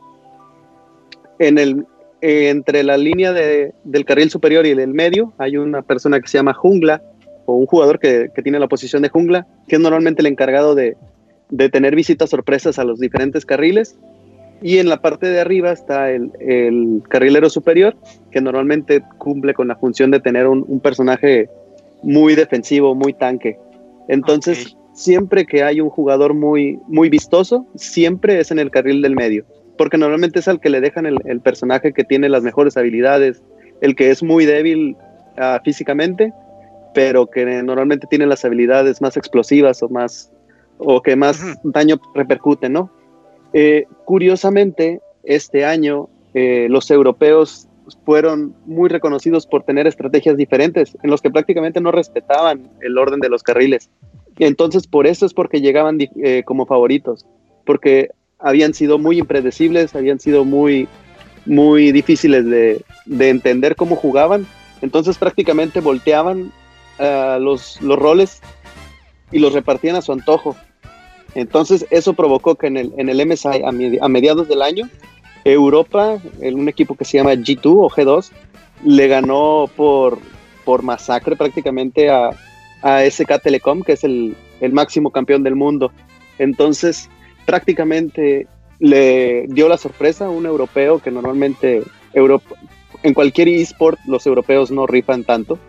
Normalmente son, son chinos o coreanos, pero o japoneses pero en este caso, este ese equipo europeo dio la campanada y llegaban como, como grandes favoritos al, a este mundial. Entonces, eh, pues en este caso, regresando a la pregunta, pues está Faker como el más conocido, está Uzi como el más representativo de, de China, está Caps como el, como el más representativo de Europa, está Sneaky, que para los que me siguen en, en Twitter, Sneaky es un, es un hombre que, es, que hace cosplays de mujeres pero no mames, está bien buena el vato. el, el, vato, si te lo encuentras con cuatro cervezas encima, yo creo que sí te lo das. oh, pero horrible. Me platican de League of Legends, ¿no? ¿De a quién te dabas? no, no, pero eh, en este año en particular, eh, Riot yo creo que fue una estrategia que, que implementó. Buscó crear una, unas novelas, ¿no? Yo creo que ya le apostó un poco más a, a que cada equipo estuviera mostrando el detrás de, que estuvieran mostrando cómo son, prácticamente les estuviera dando un auge como es en otros deportes. Y eso, eso logró que se enganchara a mucha gente. Eh, a final de cuentas, en este mundial se, se, vivió ahí una historia de, de Cenicienta prácticamente, bueno, de, de David y Goliat, en la que un equipo desconocido es campeón del mundo ante un equipo muy, muy popular que es G2, eh, y es prácticamente lo, lo, que marcó este mundial, ¿no? Este, este mundial fue, fue celebrado en Europa, prácticamente la primera la primer etapa fue en, en, Berlín, donde jugaron los malitos, las regiones emergentes. En, el, en la parte de, de, la fase de grupos se jugó en Madrid, España, y la parte de, de las eliminatorias se jugó en, en Berlín. Entonces, prácticamente Riot dio a, dio a entender que, que, es capaz de llenar cualquier estadio. Eh, ya habían utilizado el Estadio Olímpico de Berlín el año pasado para celebrar el Mundial y lo llenaron. Y ahora se dieron el lujo de viajar a tres países diferentes y los llenaron, ¿no? ¿No fue en París? Sí, Berlín, París y Madrid. Ajá. Berlín, Madrid y París. Entonces, eh, prácticamente ya es, ya es presumir que, que son capaces de llenar cualquier estadio e incluso para que veamos el tamaño del, presupuesto que tiene ya Riot para organizar este tipo de eventos, pues prácticamente cerraron el, castillo de Versalles en, París para que pudieran hacer ahí las grabaciones de los previos. Entonces, la, cantidad de dinero que les ha de dejar el, el, Palacio de Versalles en un día de turismo para que Riot lo haya cerrado, lo haya pedido el, el uso del lugar y ahí hayan grabado los promocionales previos a la final del Mundial. Entonces ya hablan de que, de que realmente tienen los huevos del tamaño de sandía. Ya muy, muy cabrón, ¿no? Y, y en, el, en, el, mundial, pues realmente eh, lo que es China venía, venía como una incógnita. China fue el, último campeón del mundo con un equipo que se llama Invictus Gaming. Eh, tienen un equipo que se llama Royal Never Give Up, donde, donde hay un, un, chino muy carismático que es, que es Uzi, uno de los jugadores incluso que normalmente es, siempre está en el top 3 de los mejores jugadores de League of Legends. Y un equipo novato que era FanPlus Phoenix. Eh, FanPlus Phoenix termina siendo campeón del mundo contra G2 eh, eliminó también a Fnatic, que es uno de los equipos muy, mucho, muy populares, no solo de League of Legends, también de, Call of Duty y de eh, otros juegos de, shooters. Entonces, este equipo prácticamente surgió en el 2017. En el 2018 asciende a la primera división de, de China. En el 2019 gana el torneo de China. Y en el mismo 2019 es campeón del mundo. Entonces, hablas de que prácticamente un, nuevo equipo con jugadores que nadie conoce, pues llegan, arrasan y le pegan un baile al equipo más popular de, este momento, que era G2, en una, en, una partida de 3-0. Había que ganar 3 de 5, pues ganaron 3-0. Una, una verdadera barrida, una brutalidad lo que, lo que se vio, porque prácticamente fue un partido que ni siquiera estuvo parejo. Oye, ¿y este pedo de TV Azteca qué onda? Pues fíjate que estaba muy bien. Eh, Riot Games Latinoamérica hizo una, un, convenio con, con Latinoamérica, con TV Azteca, perdón, para transmitir los derechos de, la Liga Latinoamericana. Como ya regresa la Liga Latinoamericana a México, pues TV Azteca se queda con los derechos. Este, por ahí en Ciudad de México crearon una sala en Cinemex donde a partir del próximo año ya va a haber eh, partidas en vivo. Ya la gente va a poder ir a echarle porras a sus equipos comentarles la madre al, que se equivoque. Entonces, eh, en lo que tiene que ver con, la producción, pues fue una, producción muy buena, la verdad. Yo creo que lo único que le faltó a, a TV Azteca para que realmente hubiera sido un, evento masivo es que lo transmitieran por, por YouTube o por Twitch. Prácticamente lo transmitieron por la aplicación Facebook y, y Twitter. Mm. Entonces, pues prácticamente donde lo puedes ver en tu pantalla grande no se podía. Entonces, eh, ahí tuvieron ese detallito, pero en lo que era la calidad de las, de las cápsulas, la calidad de la transmisión, súper bien. Y aparte, pues, pues seguramente lo supieron ustedes, pues le pidieron a Luis García que, que cubriera el evento. Fue hasta Francia, ¿no? Sí, estaba ahí en unas fotos, ¿no? Que se hizo, sí, sí, sí. Creo que ni sabía ni qué onda, pero ahí estaba. Sí, pero ahí andaba.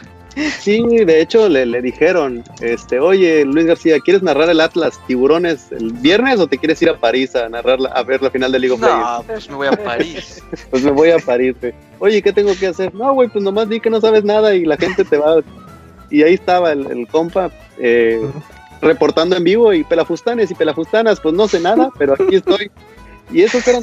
Y sus enlaces en los protagonistas de entre semana. Oye, pero eso no salía en TV abierta, nomás salía en internet. Así es, así es. Tenía ahí unos cortitos en, fútbol nada más, pero era todo. No hubo transmisión en, no hubo transmisión en tele, todo fue por, por internet y un espacio en, los protagonistas en la noche, pero pues la neta ya nadie ve los protagonistas. Oye, yo los veo a veces. No, pero lo que. Tú lo, ves por Sage, ¿no, Camuy? No, esa no es madre con Sage, eh, pero está chistoso. Pero ahí tienen sus cápsulas junto de ellos. Ajá, es que ese, ese, programa de los protagonistas luego mete unas cosas bien raras, luego meten películas, luego meten ah, este, este, no sé, Masterchef y no sé qué otras madres también ponen. Está cagado. La sección de eSports justo eso, hablan de los torneos que cubre TV Azteca y pues también cuando va, va a hacerlo, por ejemplo, lo del Mundial de de LOL, pues eh, hacen como cápsulas informativas para que el público que no tiene ni idea sepa como de, ah, ahora es lo que juegan los chavos, ¿no? Mira, pues son eSports. Entonces, eh, pues, ahí, hacen como esa promoción, pero nada más en, ese programa.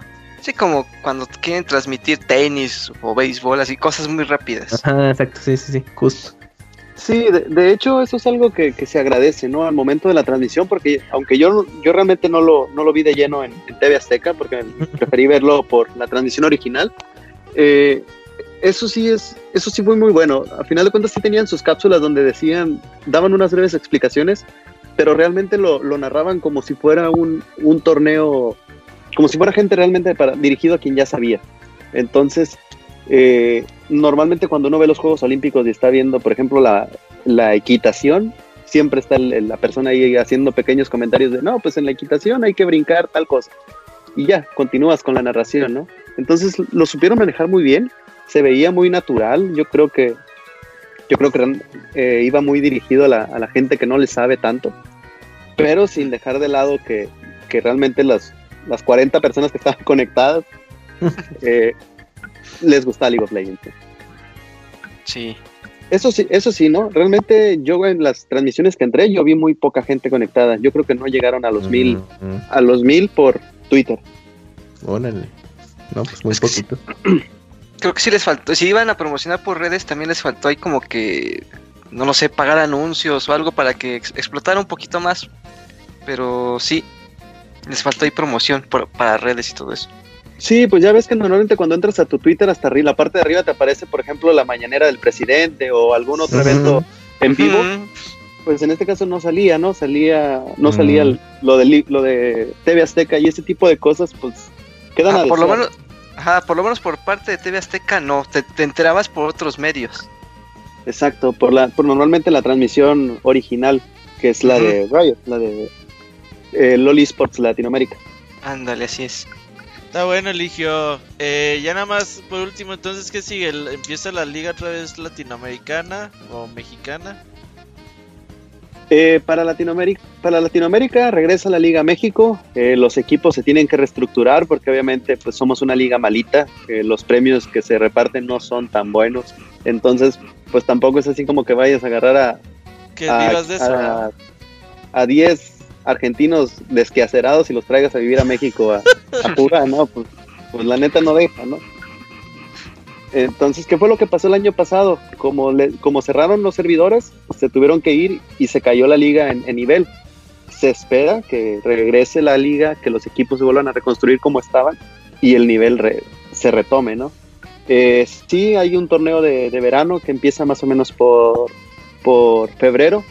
En el, en el mes de diciembre hay un torneo de exhibición, que es normalmente donde, donde ahora sí se juegan torneos de, de 1v1 o 2v2. Ahora sí con los mejores jugadores, pues prácticamente partiéndose la madre para ver quién es el mejor en lo personal. Eh, eso es lo que sigue. Por ahí eh, todavía está en, veremos si, si League of Legends participa como deporte de exhibición en Tokio 2020, lo cual sería muy, muy fregón como, por lo que representa, pero hasta la, hasta lo, hasta el momento no está incluido, ¿no? No está incluido Street Fighter sí está, chavo, eh. Sí, ahí lo vi, el cabrón. Este Street Fighter y Rocket League.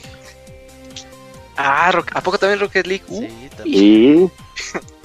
Son los únicos. Yo creo que se equivocaron, güey. Yo creo que hicieron agarrar League of Legends y agarraron Rocket League, ¿no? Ajá, a lo mejor. Oye, güey, pon el juego ese que empieza con League. Y lo googleó, Rocket League. Ah, pues este va. Ándale. y eso es lo que sí. Ahora sí las ponen. ¿Qué decías, Lacuni? No, ahora sí, más por. A lo mejor cuestiones de pues por, por la cantidad de gente que tienes que llevar a un torneo, a lo mejor porque son torneos de exhibición, a lo mejor no quisieron llevar a tanta gente o algo así. Eh, seguramente sí, porque o por el tiempo de transmisión también, que luego pueden ser muy largos. Está difícil, está complicado saberlo, ¿no? Pero, pero sí, definitivamente, pues a final de cuentas cortas el formato. Eh, pues es igual como, como en el box. En el box de olímpico, pues nomás peleas tres rounds o cinco rounds, no sé cuánto es. Y ya, pues a lo que sigue. Si te madrean, pues ni modo, ya estás fuera. Eso sí. Está bueno, Eligio. Muchas gracias por haber venido. Gracias, por contarnos sobre League of Legends. Parece interesante, pero sí ocupas de ser muy pinche niño como tú para ver eso. y levantarse a las 6 de la mañana todos los días, güey. No manches. ya, A los pinches ringos no les mueve League of Legends, ¿ah? No, güey, no, no, no, no les prende. Lo han intentado, le, le echan un montón de ganas con las transmisiones y, realmente es la, transmisión que mejor calidad de, tiene. Eh, pero no, son, son malos y, se han intentado traer jugadores coreanos en su mejor nivel y ahí están y, se hunden. hay un caso de un jugador que se llama Juni, que viene de, de SK Telecom, campeón del mundo tres veces y la verdad es que su, el equipo en el que está ni siquiera ha podido ser campeón de, la liga norteamericana. Pues entonces, eh, de nada sirve, ¿no? Es como la, la MLS, se traen a jugadores muy Mm. fregones, pero pues ahí están, haciendo ¿Quién le billete mueve nada los más. gringos? ¿Este Dota? No, ¿quién? en cuestión de en cuestión de MOBAs, yo creo que les late más eh, Heroes of the Storm, ¿no? Ya se murió. No, es, es Dota, según yo. Yo creo que sí, porque Heroes of the Storm ya, incluso Blizzard ya no hace los... tor- En esta última BlizzCon ya no hubo torneo oficial de Heroes of the Storm. Es que fue bajando de popularidad. Y según yo, según yo, LOL era el como que el más prominente en MOBAs en Estados Unidos. Pero igual y Dota podría ser Do- también. Dota tiene mucho auge en, en Brasil. En Brasil es donde, donde salen y salen y salen jugadores como Ronaldinhos y Romarios y Roberto Carlos ahí por todo el mundo. De ¿Y a ti Dota. por qué no te potencia. gusta Dota? ¿Por qué no le entras a Dota? Está bien, está bien. Vaya, eso es para gente inteligente. Yo me quedo con, Ah, la, ok, ok. con, con la, con la pendejiza. El. Entonces está más clavado todavía. Sí, es- tiene, tiene un metajuego mucho, muy, muy fuerte. Este, vaya, las, las partidas duran el doble o el triple de, de tiempo y pues las de League of Legends ya son largas de 30 a 35 minutos. En Dota estás hablando de una hora, una hora y media en la que en la que tienes que tomar muchas más decisiones estratégicas y al, al darle más oportunidad y más eh, más posibilidad a los jugadores de, de hacer estrategias, pues obviamente lo haces mucho, mucho más clavado de, de jugar. Pues muchas gracias, Legio, por venir. Ya luego te vamos a estar invitando periódicamente a que nos cuentes de League of Legends. Ya estaremos aquí viendo el, si resultado del torneito de exhibición que viene en diciembre. Vientos. Muchas gracias, vas. Dale, Bye. Dale, nos vemos. Gracias. Sale Eligio. Fíjate que estoy decepcionado porque el Legio no le mandó un saludo al peluche, güey. Mm, Lo mencionó ahí, Pero ahí sí, lo muy mencionó, bien. ajá. Ajá, pero Sí, un, cameo así como. ajá, sí. Ya se da Sí, para la eh. otra. Y ya habrá más ocasiones. Eh, después de este brevario cultural sobre LOL, ya llegamos al medio tiempo musical para regresar con las reseñas de Luigi's Mansion 3 y de Call of Duty Modern Warfare. Así que regresamos.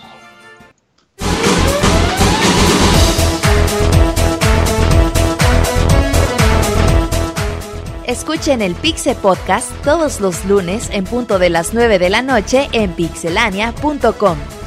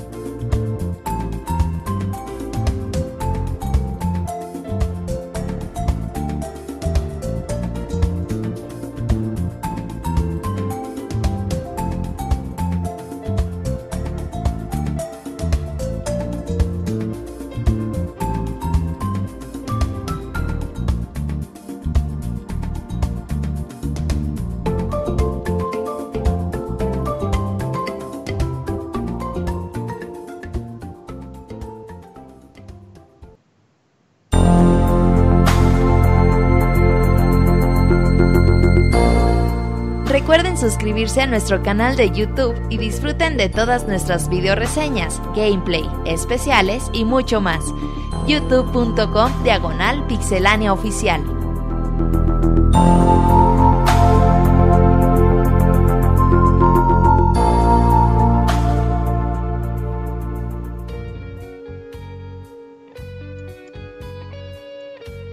Ya regresamos para la sección de reseñas. Y Robert, ¿de qué título era ese, esa canción tan alegre? Algo muy tropical, Tropical Freeze de Donkey Kong Country. Muy bonito. Ah, mira. Sí, sí. sí. Está Son padre. de las que no son muy conocidas del juego, pero dices, ah, qué chida está la rola. son de las escondidas bonitas que tiene. Ándale. Eh, y me toca a mí, ¿verdad? Sí. Ah, entonces me toca a mí y comienzo con la reseña de Call of Duty Modern Warfare, esa reimaginación que Infinity Ward quiso realizar de ese juego que salió hace ya pues más de 10 años, de hecho salió en el 2007, eh, Call of Duty 4 Modern Warfare, un juego que yo considero que revolucionó a los shooters, lo quieran o no lo quieran, los shooters son, un- hay un antes y un después de Call of Duty 4. Sin duda. Eh, y bueno, lo que quisieron hacer ahorita con este Modern Warfare y la razón por la que no es Modern Warfare 4 es que ellos dijeron, bueno, pues vamos a, recontar la historia que contamos hace 12 años. Y aquí es donde yo veo la primera curiosidad porque realmente al jugar el nuevo Modern Warfare y al ver la historia, si a, a mí me hubieran puesto Modern Warfare 4 y me presentan este juego, pues no- como que ni me doy cuenta que era una reimaginación. O sea, sí se siente como un juego totalmente diferente. Hay misiones, pues... mm, o sea, no sigue el mismo hilo de ideas que el primer título. Y pues siendo honestos, las historias de los Call of Duty, pues como que las vemos así llenas de acción y bien locas y todo, pero después, así como preguntarle a alguien, oye, ¿de qué se trató? Dices, pues, pues los buenos contra los malos, ¿no? Y ya, pues, es que no, a, a mí no, al menos a mí no se me quedan las historias. Si me, si me preguntan de qué se trató Modern Warfare 3, pues no sé, buenos contra malos, Estados Unidos contra Rusia, supongo, porque les gusta hacer eso. Y precisamente va por ahí el asunto.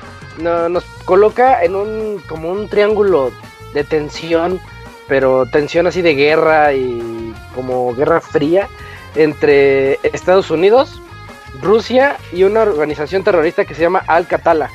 Eh, y los tres están luchando. Bueno, resulta que los terroristas se hicieron con, con un, un poderoso químico que es capaz de asfixiar a las personas así en el instante. Lanzas las bombas de humo y pues mata a todo lo que esté ahí. Muy parecido a lo que. Bueno, muy parecido a los tratados internacionales, porque en la guerra actual hay tratados internacionales en donde está prohibidísimo utilizar ciertas armas biológicas, como el, el napalm. Entonces eh, va por ahí la historia de que este, esta nueva arma es tan intensa que está prohibidísimo usarla y pues los gringos tienen que conseguir todos los todo lo que haya de abastecimiento de esa cosa para que ya la, la liquiden del planeta porque es muy muy dañina y pues entre ahí están peleándose entre los tres nuestra labor es apoyar a ciertas fuerzas aliadas que también son de, del Medio Oriente para recuperar esa, ese gas y poder ven- vencer al líder de la organización llamado el Lobo. Eh, y, y esto, pues, como pueden, pueden imaginarse, nos lleva a diferentes eh, escenarios dentro del título. Vamos a estar en Estados Unidos, en Rusia, en el Medio Oriente, en zonas boscosas, o sea, hay de todo, hay de todo en esta, en esta campaña. Y quiero también comenzar diciendo, pues ya, si no se han dado cuenta, regresó a la campaña. Eso es importante porque en los últimos Call of Duty ya no, en el último ya no estaba la, la famosísima campaña hollywoodense y de hecho en los anteriores ya eran campañas que le tiraban un poquito más como al Destiny. Me acuerdo que yo jugué la de, creo que es Advanced Warfighter. Bueno, no me acuerdo, pero ju- jugué esa y era de, era cooperativa eh, y no se sentía lo mismo. Era un ambiente como más destinesco, más de agarrar armas más poderosas. Salían los enemigos esponjas de balas que eran muy odiosos de... En lo personal, como que los detesté, eran muy odiosos de eliminar. Y aunque fuera así el ambiente en equipo, realmente era algo así, era un pasillote. Y pues perdía mucha, mucho la esencia, ¿no? El año pasado pues por eso de meterle el Battle Royale y que la historia la vas a crear tú y bla bla bla, pues ya no, ya no nos pusieron historia en el Call of Duty. Y bueno, en este año regresó con esa temática que les, que les comento. Eh, es muy bienvenida la historia, realmente sí se siente como, las, como los primeros títulos, bueno, yo hablo de los primeros títulos después del 4. Eh, entonces se siente como aquellos títulos en donde hay, hay, veces que somos unos soldados que están como infiltrándose, siguiendo las órdenes de, de lo que te diga este el capitán Price, sí creo que sí se llama así, Price. Eh, y, No, tú, sí, ¿verdad? Eh, tú vete para acá, tú vete para allá, tú tango por allá, y, eh, van todos ahí sintiéndose soldaditos. Eso está muy padre, la ambientación está muy buena en la campaña. Se siente, se siente bien como la primera vez que jugamos Call of Duty 4 y que estamos así en la infiltración en el barco o cuando en el famosísima, la famosísima escena de los snipers. Este juego no, no, no tiene una así tan emblemática como aquella famosa. Creo que no le ha llegado Call of Duty a aquella famosísima, el nivel de los snipers de Call of Duty 4. Pero, pero tiene muchos, muchas eh, diferentes como mecánicas dentro de la campaña. Siempre todo va a acabar en balaceras. Todo va a acabar así en ya sabes que llegan las hordas y las hordas y tú tienes que rifarte y oye que ya no vemos nada, lanza unas bengalas y lanzas unas bengalas y cuando las lanzas y ya ves, resulta que ya vienen 30 contra ti. O sea, esos momentos de tensión se ponen buenos, se pone así lleno de acción, es muy muy padre, pero también tiene eh, ciertas mecánicas como que depende que sea lo que estás buscando. Yo, yo entré a este juego así como pues con las expectativas altas dije, a ver, ¿qué tal está la campaña? Me, gusta, me gustaban las clásicas y dijeron que van a regresar a, las clásicas, pues a ver. Y a mí sí me gustó bastante, pero sí entiendo que si tú eres de los jugadores que quieren, por ejemplo, como Doom, que tú entras y es acción, acción, acción, acción de inicio a fin, este juego tiene altas y bajas en acción. Y esas bajas es cuando te meten eh, sigilo forzoso o también hay unas partes en donde Por ejemplo, hay una que me gustó mucho donde tú guías a, un personaje. Entonces tú le, tienes, eres como Morfeo diciéndole a Neo así de cuando te diga a las tres, a las tres corres para de, de un de un cubículo a otro. Sale una, dos, tres y ya corres y tú lo vas guiando y vas cambiando de posiciones de cámaras. Y ese juego, pues, por más interesante que me parezca, yo sé que rompe mucho la acción porque vienes de una super balacera en un centro de, eh, eh, creo que era como una aduana. Vienes de una super balacera en una aduana y de que los rebeldes quieren entrar pues, para secuestrar ahí a alguien. Y, y de repente te cortan la escena de que dices, no, tenemos que salvar al ayudante del presidente. Y pues ahí vas diciéndole, ¿no? ¿Qué hacer y qué hacer? Y tiene cositas de esas. No son muchas, pero sí cortan la acción. Entonces, pues vayan así pensando en eso. También tiene, regresa la polémica, regresa la polémica a Call of Duty. Algo que, pues no sé si sea bueno o malo, porque a mí en lo personal me gustaba la polémica que generaba, pero les estoy hablando de hace, este, hace 12 años.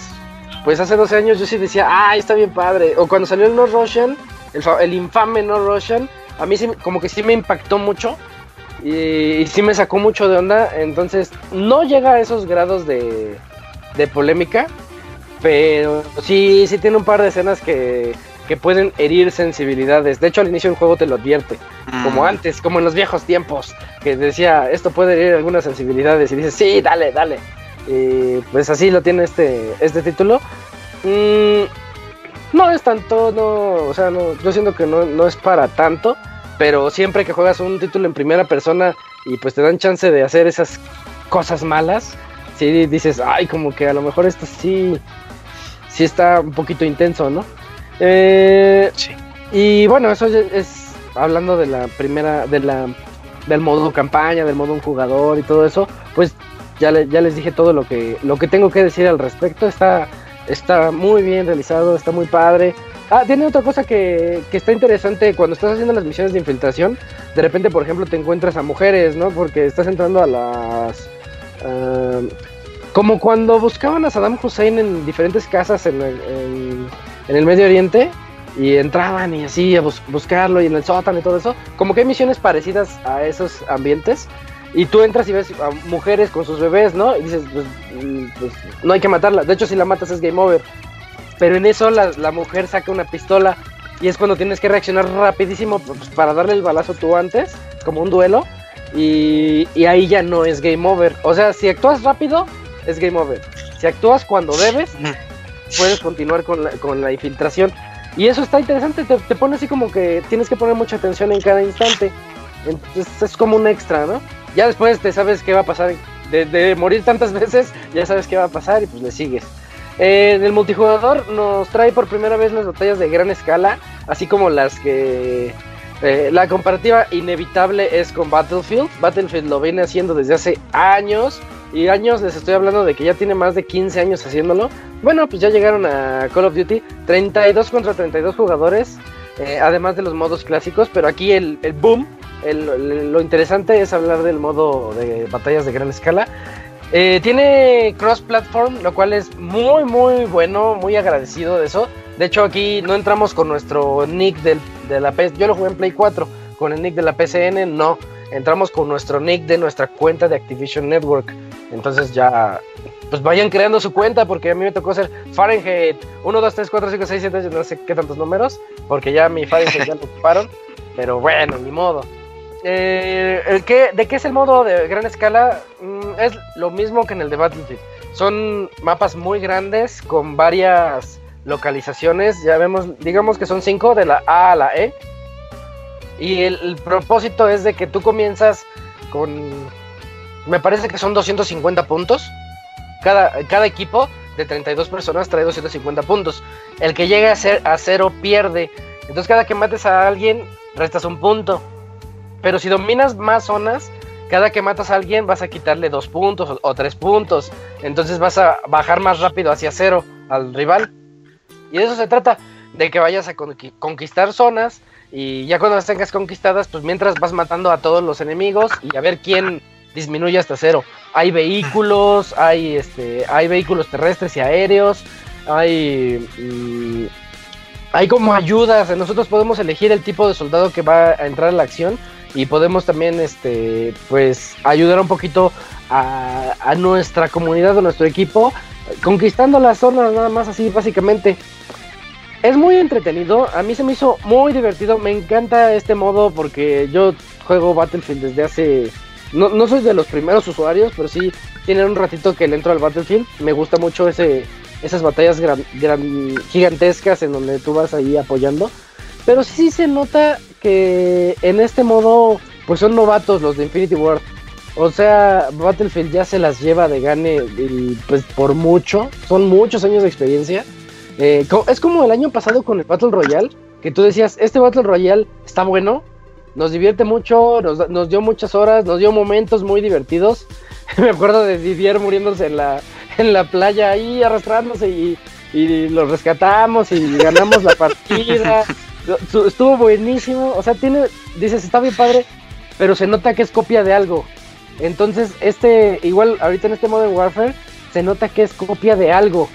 Se nota como que dices, este juego tiene cosas que que alguien más me las ofrece mejor. Y pues sí, Battlefield, Battlefield lo ofrece mejor, honestamente. Sin embargo, eh, Modern Warfare es muy rápido, muy loco, muy, muy Call of Duty. Regresan los kill streaks. De hecho, tú puedes ponerle si quieres kill streak de 3, 5, 10, las clásicas, ¿no? ¿Cuántas, cuántas eh, asesinatos quieres para que te den el helicóptero o el sensor o eh, más raciones, bueno, más este, balas y esas cosas? Eh, entonces tú, tú decides eso. O lo puedes cambiar por un score streak si no te laten los kills. Por ejemplo, digamos que tú eres muy bueno, pues nada más yendo a capturar zonas. Entonces sube tu score. Y si sube tu score, ya puedes mandar llamar otra vez al helicóptero, a al sensor y todo eso que mencioné. Eh, entonces tú decides cómo, quieres jugar el multiplayer. Si quieres enfocarte a matar o enfocarte a ir por zonas. Y eso aplica también para los diferentes modos de juegos del COD. Eso está padre. Y por último, el modo cooperativo, Spec Ops, regresa. Eh, este, de hecho, nos cuenta. Eh, en este título no hay modo zombies. Es, de hecho, el primer juego, primer Call of Duty sin modo zombies desde hace como 6 años, creo. Entonces, este, este, pues está bien. Y en este Spec Ops nos cuenta la historia después de la historia principal. Así como que dicen, pues todavía hay guerrilleros y pues tenemos que vencerlos. Y está interesante, nosotros pues tiene como seccioncitas de historia, misiones pequeñas que tenemos que ir completando con los amigos para poder ir avanzando, eh, ya sea local o en línea. Y está bueno, le da un, un extra más al título, porque ya sabemos que Call of Duty pues, siempre ha contado también con esos cooperativos para seguirle, ¿no? Pues, en forma de zombies. Gráficamente presumieron mucho de que, ah, es la revolución gráfica que le hacía falta a Call of Duty. Y yo lo veo muy parecido al del año pasado, aunque sí se nota la mejora. O sea, sí, sí se ve parecido, o sea, ¿cómo les diré? Se nota la mejora, pero nos seguimos sintiendo en un juego de Call of Duty. Mm, o sea, sigue siendo lo mismo, los mismos botones, los mismos, todos los mismos controles ya de toda la vida. Se, juega exactamente igual. Pero sí hay ahí algunos detallitos. Me, quedé con las ganas, tal vez después de jugarlo en PC, porque en PC ya trae el, el famosísimo ray tracing. Entonces, así como para, para ver si sí es cierto, si sí se nota así un poquito más allá. Pero al menos en Play 4, eh, digamos que cumple, sin irse así más lejos, ¿no? No es así el portento gráfico que pues quisieron vendernos, pero está, está bien, está bastante decente. Ya para finalizar y dejar a Camps enseñarnos Luigi's Mansion, yo les digo que realmente Call of Duty 4 pues no, no nos está ofreciendo nada, nada diferente a lo que nos, nos viene ofreciendo de toda la vida. Es muy bueno que, que regrese la campaña, que, regrese la campaña de esta manera, así como cinematográfica, que meta polémicas, que nos pongan los pies de los que están sufriendo en la guerra, porque esa es la polémica que nos pone, que nos, la clásica que nos da Call of Duty y pues puede ayudar hasta a reflexionar, supongo. Eh, pero bueno, a mí eso me, me gustó bastante. Eh, sí corta un poquito abruptamente así los, los momentos de acción con esos metajuegos que quiere meterle ahí, como minijuegos dentro de, la misma campaña, que dices, está bueno como para una película, pero yo quería muchos balazos, depende del jugador. El multijugador es muy bueno, es tan bueno como siempre, porque ya sabemos que Call of Duty nos va a divertir mucho en multijugador y nos va a dar muchas horas de juego. Está muy bien realizado, está muy padre, está muy rápido y y pues, como les diré, es una buena copia de Battlefield, pero sigue siendo una copia. Entonces, pues ya, ya depende de lo que ustedes estén buscando. Si vienen de Battlefield, que son los más clavados de esto, pues yo creo que no les va a gustar tanto. Pero si vienen de Call of Duty y dicen, ay, es un nuevo modo, les va a encantar, porque van a conocer algo nuevo. Esto, esto está padre. Y, ya, bueno, creo que eso sería a grandes rasgos lo que nos presenta este Call of Duty Modern Warfare. Yo digo que cumplió, está bien, está padre, pero pues tampoco se siente algo así como la siguiente revolución del shooter. No sé si haya... la trilogía otra vez. Chance, ¿verdad? Yo creo que sí. Van a seguirla por ahí. Nada más que no se siente como el uno. Yo, yo lo siento como algo diferente. Sí, sí, sí. Vale. Va a seguir el reboot de Black Ops y luego ya el. Ajá. El Modern Warfare 2. El Modern Warfare 2, exacto. Pues, pues chance. A ver si le meten el No Russian otra vez. Nah, ya no, ya, no, ya no, ya son tiempos diferentes. Sí. Pero quién sabe. En ese sí, les digo, metieron escenitas así manchadas. Que yo dije, ay, ya ningún juego se atreve a meter estas cosas. Se quisieron ver traviesos. Ajá, ándale, sí, naughty, naughty. Pero, pero sí, ahí está, ahí está Cut. Chequenlo. Y bueno, Camps, este, pues me intenté rápido, así que te toca, te toca con Luigi's Mansion 3, ese juego que pues casi todos hemos estado jugando aquí y estamos más que felices con él. Muy bien Isaac, pues también trataré de ser lo más breve posible con Luigi's Mansion 3, que pues ya es la primera entrega de la serie pues, en Nintendo Switch y pues continúa con lo que dejó en su legado en, 3DS, ¿no? Ah, bueno, en esta nueva entrega de, eh, de Luigi's Mansion o el Cazafantasmas de, de la serie de Super Mario, pues se va a enfocar ahora en visitar un, un hotel en el que pues van a ocurrir pues distintas circunstancias en las que va a poner en, aprietos a Luigi y compañía que pues ahí eh, la historia pues simplemente se enfocaba en que iban a pasarla eh, pues tranquilamente eh, gracias a una invitación que le hicieron para hospedarse en el hotel pero pues ya, sabemos que todo sale mal. Eh, pues bueno, aquí vas a tomar el control de Luigi, vas a la forma de juego va a seguir siendo la misma que las entregas anteriores, utilizar la aspiradora y pues obviamente con esto vas a estar absorbiendo eh, los distintos fantasmas que vas a estar encontrando. Eh, bueno, mm, lo que cambiaron ahora en esta entrega es que son es la forma de hacer los ataques contra los fantasmas que pues vas a poder estarlos azotando, lo cual pues es un poco satisfactorio el hecho de poderlo hacer.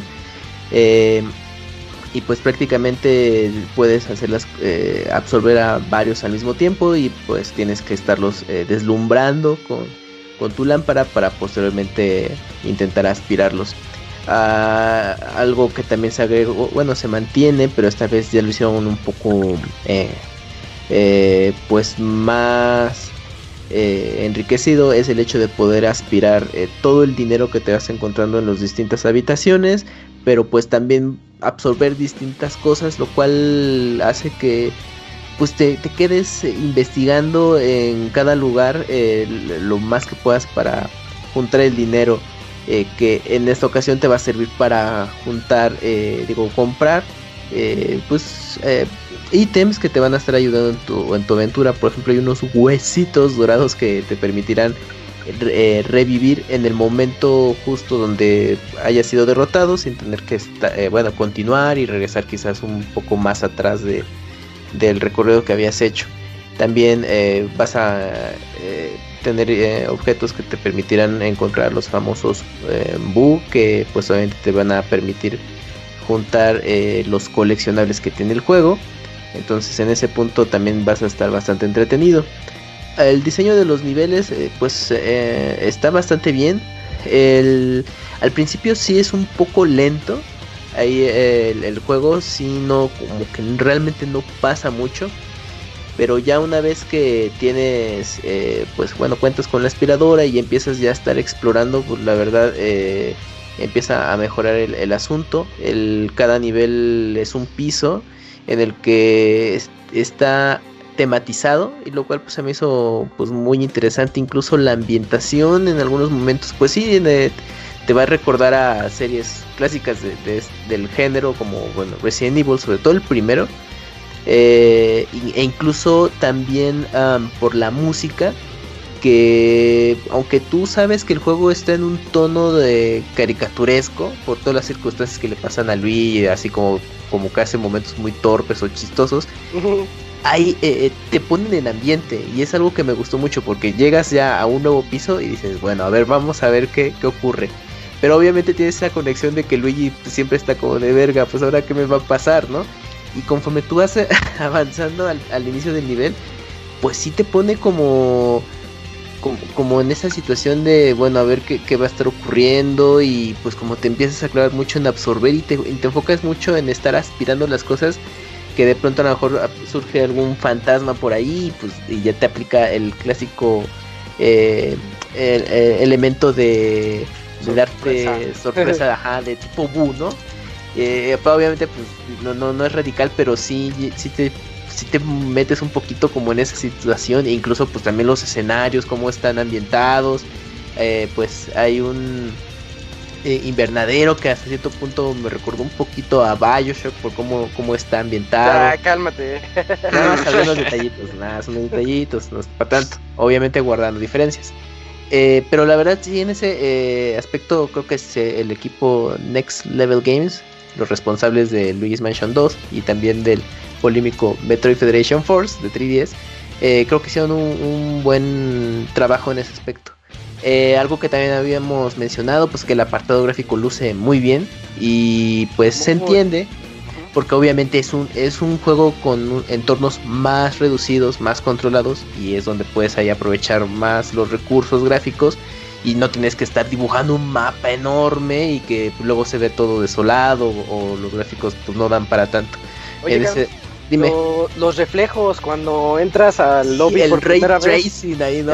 El, ray tracing, sí. ahí está, oh, qué se ve. Sí, eh, utilizan mucho ese recurso, como que se les había quedado ahí la idea de, oye, vamos a usar esos efectos de espejo y todo eso. Bueno, pues aquí en Luis Mansion 3 eh, recurre mucho eso y el mejor ejemplo pues es eh, justo en el elevador pero hay más escenarios donde se ve ese detalle y, la verdad es que lucen muy bien, no, no se ven así como en una baja resolución, ahí no, no, no, de, verdad se mantiene la calidad del reflejo con lo que estás viendo en el en pantalla, bueno, el juego principal y dices, ay, güey, no, pues la verdad ahí sí, eh, esos eh, em, características que en algún momento nos presumían, aquí sí se logran muy bien. Y, también obviamente influye mucho en, la jugabilidad porque luego sí hay momentos que gracias a los reflejos pues tienes que estar atento a qué cosa oculta puede haber. Eh, de hecho, cuentas con un ítem justamente que te permite revelar eh, puertas, objetos que pues obviamente te van a permitir continuar. Em, también el eh, bueno el, diseño de los personajes, eh, la variedad de fantasmas no es mucha, pero donde creo que se lucieron fue justo con los jefes, el, está bastante variado, incluso pues no pensabas como enfrentarte como a ese tipo de, jefes, así como muy eh, extravagantes, entonces lo cual pues también lo hace bastante interesante. Cada uno tiene su truquito.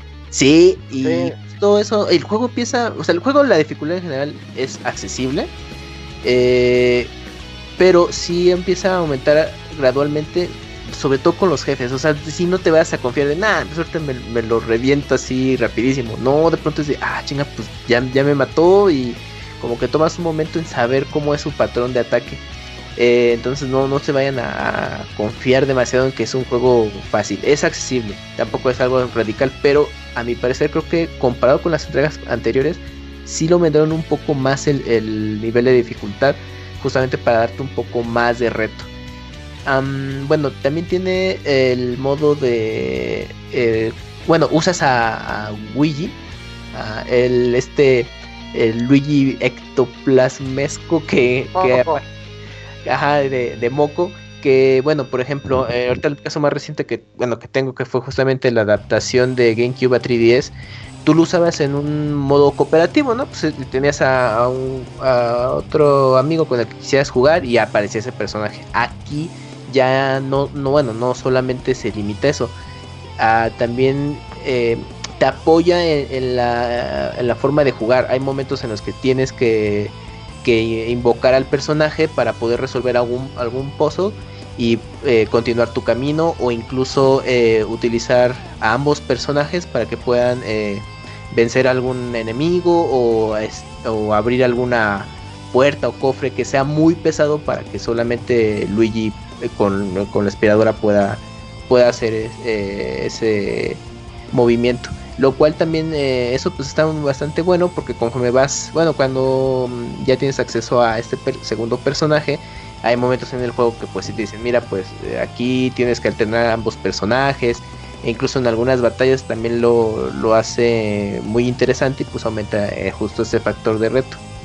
Respecto al modo multijugador, bueno, creo que su fuerte a mi gusto es justamente el cooperativo, que es solamente local eh, lo cual, pues bueno, pues hace que ambos jugadores estén explorando y peinando cada habitación para juntar ahora sí que el dinero que más puedan. E incluso pues también pues se pueden ayudar mutuamente de decir, ah, no, pues cómo se resuelve este lugar. Ah, mira, pues tú quédate aquí, yo hago esto y, y, pues a ver qué, ocurre. Lo cual también este, está bastante bueno. Y pues que también las batallas con los jefes pues puede ser un poco más... Eh, eh, te, alivian un poco más la, carga, ¿no? El estrés de poderlos enfrentar. Eh, tiene otros dos modos de multijugador, que es una, especie de, bueno, de limpiar cada habitación en un cierto tiempo.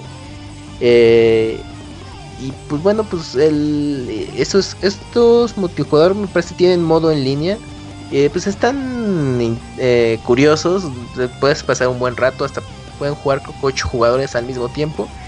Pero pues no, la verdad creo, que, ah, creo que sobran un poco. Creo que su fuerte es justamente ese eh, modo cooperativo que, pues, que solamente se limita a local. Ahí hubiera estado bueno que pues, dieran la oportunidad de haberlo hecho también eh, en línea. Lo cual pues le hubiera dado todavía un valor más eh, a la campaña que para un jugador está estupenda, se disfruta muy bien y todavía digamos con, con un amigo más que digas, bueno, oye, pues este, vamos a echarnos la toda la campaña, pero en cooperativo, y eso hubiera estado bueno en línea, a distancia.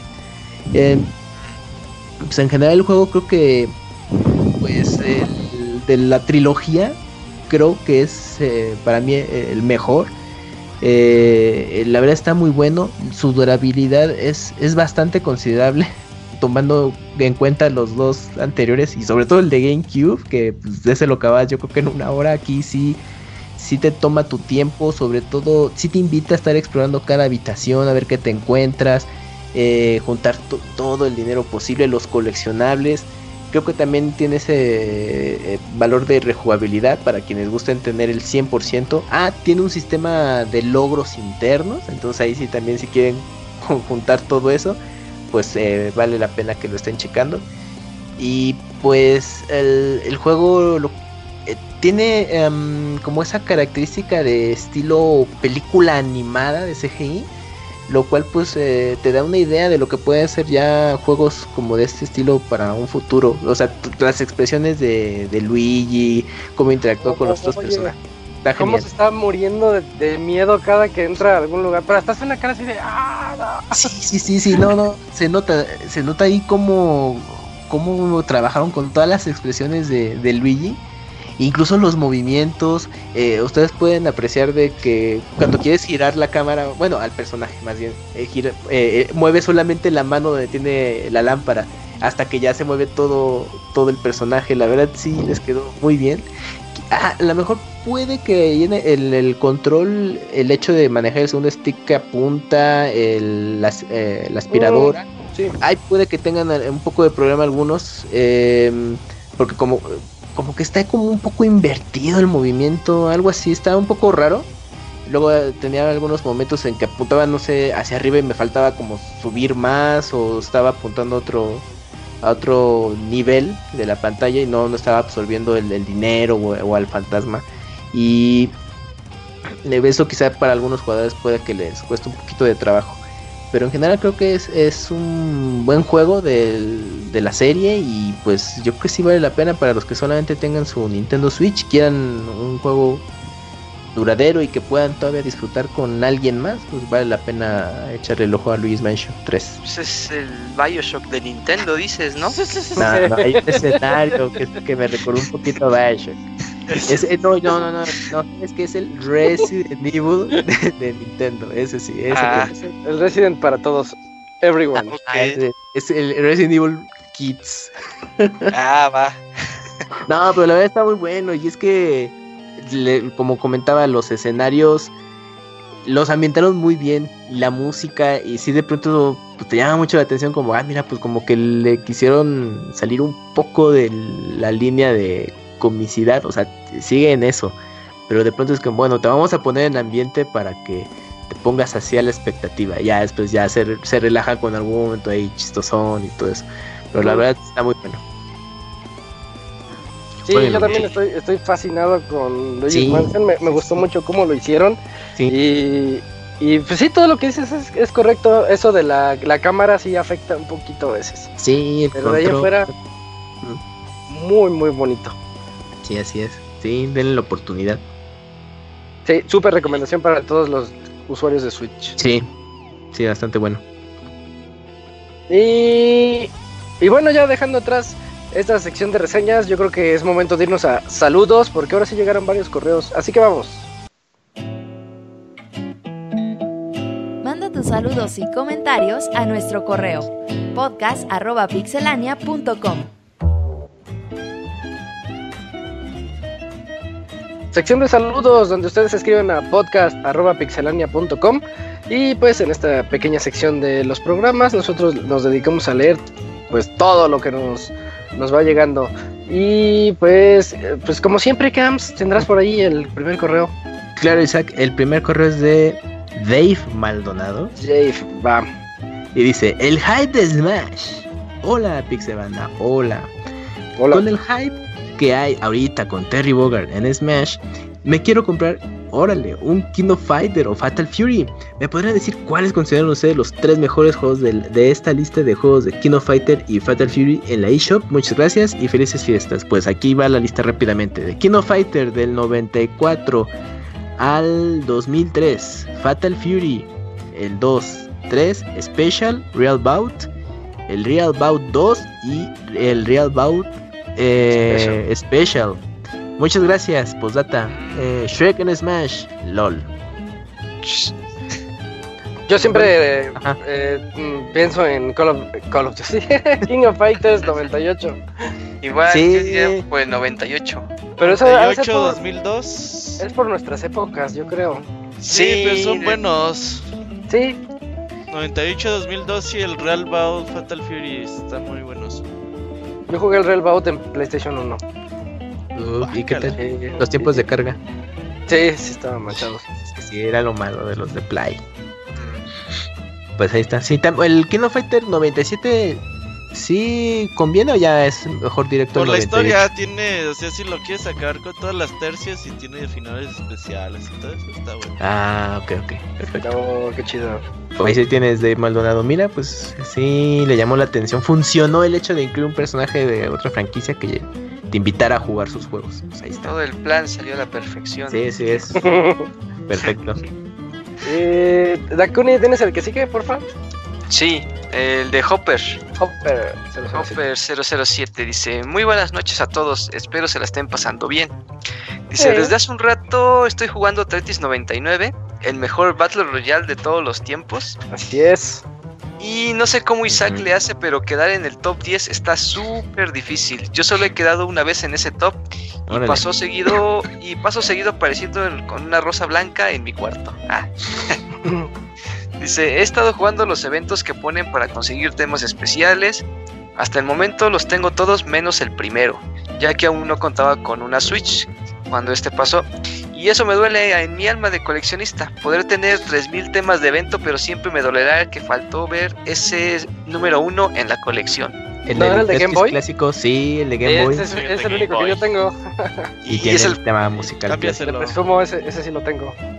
Pero no, pero no tengo todos los demás. Intercambien el Switch, intercambien el Switch. Ándale, dice. Y hablando de almas de coleccionista, no sé si comprarme o no el nuevo Pokémon. Me pasa lo mismo que Isaac con Death Stranding. Entre más lo veo, más feo se me hace. pero lo que más me duele, sí, pero lo que más me duele es que los legendarios principales están tan feos. Dice, ya sé que hay algunos otros legendarios sin chiste, pero no puedo ver como una principal a un perro con una espada en la boca y otro con un escudo en el cuello. ¿No pudieron darse más tiempo para crear mejores diseños? Pero se pasaron medio, pero se pasaron medio año siendo el pasto, ¿no? Dice, ¿ustedes sí, piensan comprarlo? Oye, ¿qué, ¿qué, onda con esa declaración de que yo, yo no creo que se hayan tardado medio año en el... ¿Sabes cómo lo, lo veo? Que, que, que, a lo mejor tomó medio año en decidir qué pasto iban a... Qué, cómo iba a ser el estilo del pasto. O sea, eh, lo que voy es que, digamos, una semana este pasto está bien y la otra semana... No, ¿sabes qué vuelve al anterior? Y luego en la tercera, ¿sabes que Siempre sí vuelve al otro. O sea, siento que eso es más como que. no creo que hayan estado ahí viendo partículas, este, modelados y todo eso. Yo creo que es más como una decisión de capricho, no tanto como de desarrollo. O sea, yo lo veo más así. Sí, seguramente. Y es que también hay que tomar en cuenta que Game Freak, pues al final es un equipo no tan grande como Kojima Productions u otro eh, estudio de, de ese, Infinity War de ese calibre. Entonces, a final de cuentas, pues sí tienen que em, aprovechar muy bien sus recursos. Y pues yo creo que ahorita con Pokémon Sword Shield, pues sí se toparon un poco con, con algunas cosas. Y pues ahí va a estar la, la muestra dentro de algunos días.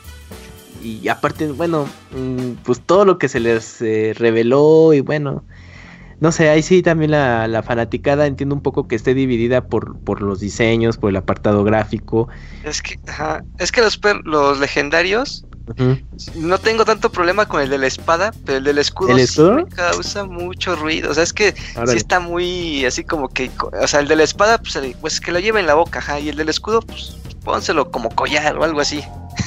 No, y bueno, cuando veas con el tiempo el diseño o, bueno, e, o incluso ya pudiste ver algunos diseños de Pokémon, pues hay unos que sí dices, eh, pues yo lo siento un poco desangelados o que llegó en un punto en que neto ya no sabían cómo terminarlo con las versiones Gigamax, eh, etcétera. Como que dices, no mames, neto así terminan, pero pues ni modo acuñar, así que no se les puede dar gusto a todos. Dice, ¿y quién le va a nada más? Ah, ¿quién pues, va a entrar? Pues Pastra. Julio y, yo, yo, yo, Ah, los Pastra, los Pastra. Reto de no poder también. Desde yo quisiera entrarle, no, yo... Black 1 creo. No, pues yo te recomendaría Sun and Moon o Ultra Sun Moon. Nel. En 3DS y. Yo te recomendaría entrar ahorita. O entrar a Sword Shield. Mm, es que sí, es que.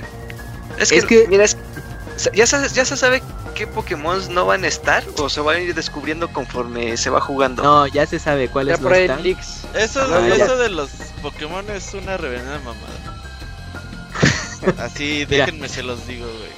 De lo que yo sé, el que sabe más del tema es eh, eh, Julio. Pero, o sea, ya está el listado de, mira, estos son los que van a estar en el juego y estos no están. Y aparte, no está muy claro, que pues, yo especulo, que con actualizaciones se va a ir agregando el resto del, de los personajes, exactamente. Entonces, no, hay, no, hay, no, está todo perdido. Ajá, pero no han dado la, cantidad que hay de Pokémon no es, de, Son como baja, o sea, en total Pokémon, sin contar la generación de ahorita, son como 750, como entre 750 y 800. Sí. Contando, bueno, ya en lo que hay de en esta nueva generación, este, quitando los, los que se supone que van a quitar, que no van a estar en el juego, son 655. Entonces, en realidad estaríamos hablando de que quizá hagan falta como unos 150 o 200 Pokémon aproximadamente. Las primeras dos generaciones no van a estar, ¿no? Este, o sea, creo que están seleccionados ah, también como por generación, porque si hay algunos de la generación viejita como Meowth, por ejemplo, que ya salió su versión ya llega Gigantamax, este Pikachu la versión Gigantamax, eh, Charizard, etcétera. Pero en realidad, o sea, no es como que la cuenta se vaya a reducir a menos de la mitad. Este, pues si no está en mi total el Pokédex nacional van a ser 655 o algo así. Si no puedo hacer mi equipo de 6, no, no lo quiero. si falta uno, no lo quiero. Pues es, es, el problema. Ay, pero ¿quién va a jugar, no sé, con un tanguela o algo así? enojado con esa mamada, como tu amigo el Katsuya. Ah, sí, sí, sí. Güey, pero, o sea, son de esos morros, güey, que dicen, ah, los de 3DS nos costaban 40 dólares y traían todos. Acá cuesta 60 y no traen todos. Sí, pues tiene un punto, tiene un punto. No, es mamada, güey. O sea, pues es, lo apoyo. Yo sí lo apoyo. Dices, bueno, ok, pues no lo compren y ya, güey, parece mame. Porque dicen, nos quieren estafar, banda, y así, no mames.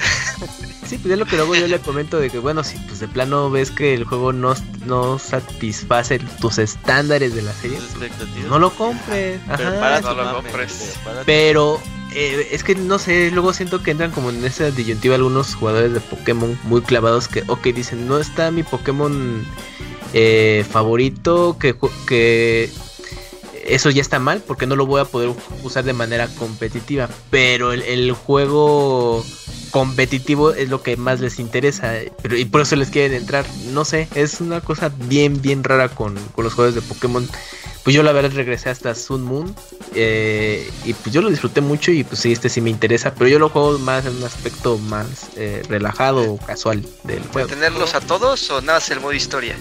Eh, no, el modo historia y juntar los que me gustan. Los que puedas. los que pueda, porque donde sí los juntaba a todos fue justo con la primera y segunda generación, pero ya de ahí me quedé. Yo creo que yo creo que el juego va a estar bien, o sea, lo que es la base de juego pero ya los jugadores ahí el boca a boca el tiempo dirá si el juego es realmente bueno o sea lo que importa realmente es si es buen juego o no güey no. O sea, de qué te ganas que el juego sea una mierda y traiga a todos los Pokémon güey o de que tenga escenarios tipo 64 o una cosa así. Sí no no el chiste es que sea buen juego y ya lo demás la neta ya es pura mamada. Bueno bueno, ya nada más para terminar el correo, sin nada más por el momento, les agradezco su tiempo y hasta la próxima. Señor Soniditos, mándenme un saludo como Sans de Undertale. Ah, no sé, ahí sí te debo el saludo de Sans of Tape, pero te mando saludos. Ya.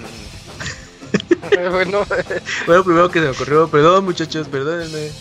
ya es estamos- noche. Estoy igual, ajá. No sé cómo hablará. Eh, el siguiente correo es de Omar Luna que nos dice sobre el Buen Fin 2019.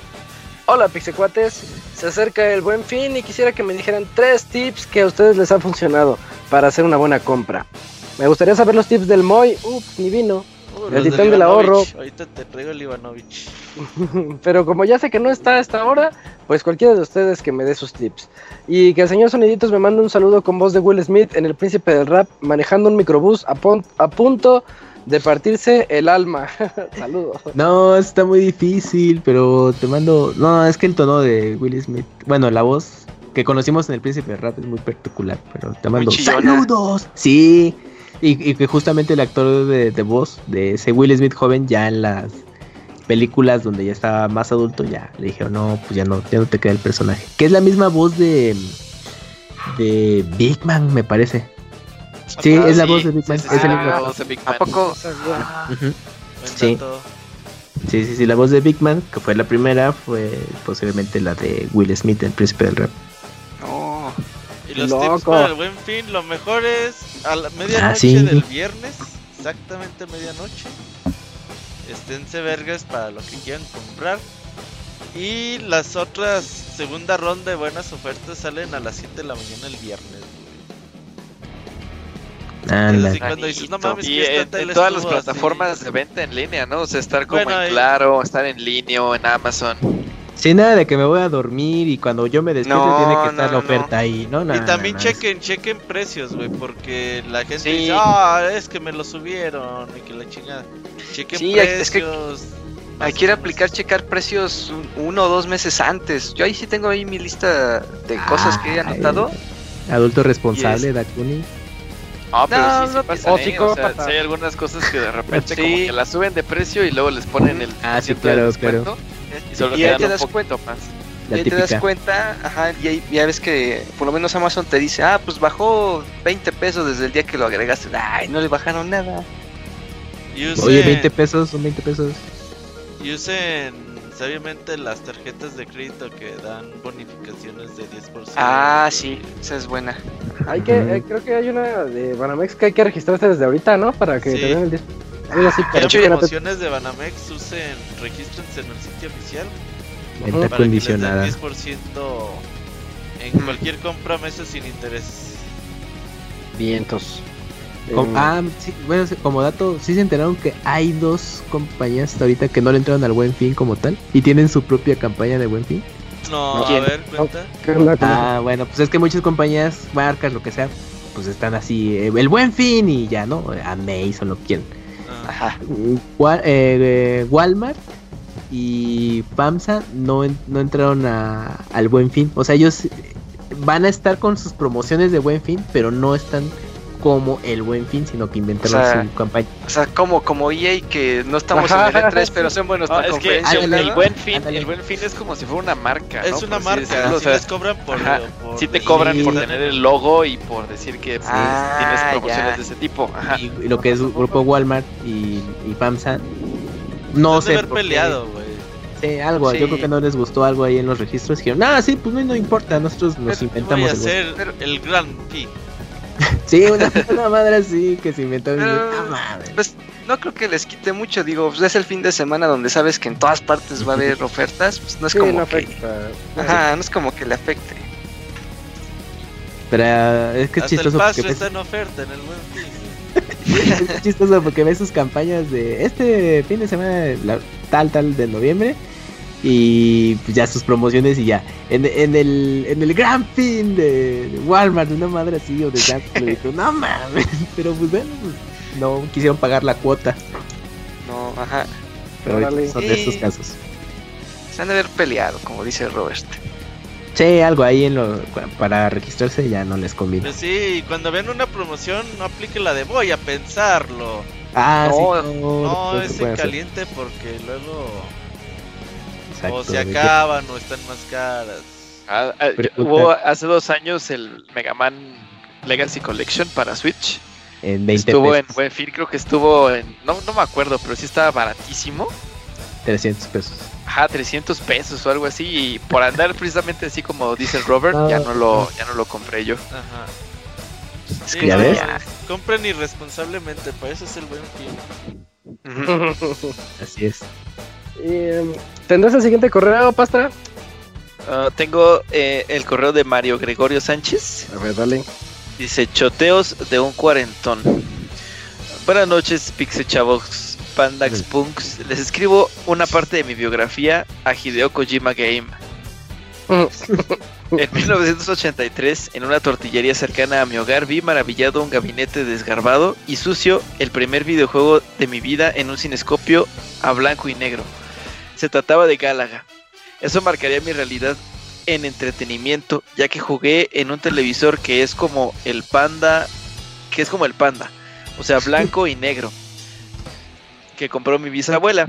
Entonces yo jugué los jue- videojuegos de Atari, Famicom y SNES en blanco y negro con sonido mono y ya fue hasta el año de 1998 que adquirimos un televisor a color por lo que fue un redescubrimiento de los videojuegos, además de que fue también la adquisición del PlayStation que parecía el futuro ahora. Eso quizás me marcó a no considerar el pasado de los videojuegos como mejor a la actualidad, sino como una parte de la historia muy disfrutable en su momento. Por otra parte, además de jugar a Hideo Kojima Game, del cual llevo las primeras 8 horas, solo puedo decir que es un juego muy impresionante en sus apartados y sin duda será un juego de culto en el futuro. También llevo 15 días jugando en mi celular el juego de King of Fighter All Stars, que también está muy bien gráficamente en cuanto al modelaje de los personajes, y por el momento tengo 43 peleadores. El juego al parecer cubre toda la serie de K-Off. Sí, y creo que también van a meter cosas de Fatal Fury y todo, todo lo de SNK lo van a meter. Todo. Ya después van a meter de Smash. Ajá, exacto. Mario invitado. Ahí sí hay como. Ahí sí hay como. Perdón, pasta, hay como cinco sí, sí. versiones de Mai ahí en ese juego de KOF. La que está cubierta y todo, ¿no? Sí, no, tiene como cinco versiones. O sea, como que hay, hay Mai para ha- hacer y deshacer. Bueno, ah, un segundito se me abrió otra ventana. Ay, En el podcast anterior preguntaron el significado del mote de Salvador, que es el Ah, manga sí. X, y del personaje Kamui Shiroi, Shirou, perdón. Pero si mal no recuerdo, Isaac el Feliz ya sabía el significado de Kamui, que es ese mi negro furro. ¿Qué? ¿Qué es ese mi negro?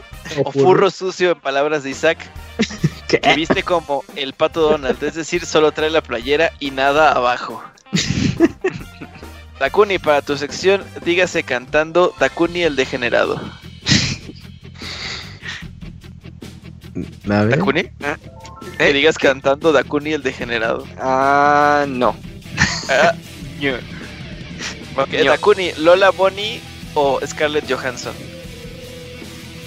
Ah, pues Scarlett. Y la pensó así de mala gana. Scarlett Johansson haciendo animado. cosplay de, Lola Bonnie.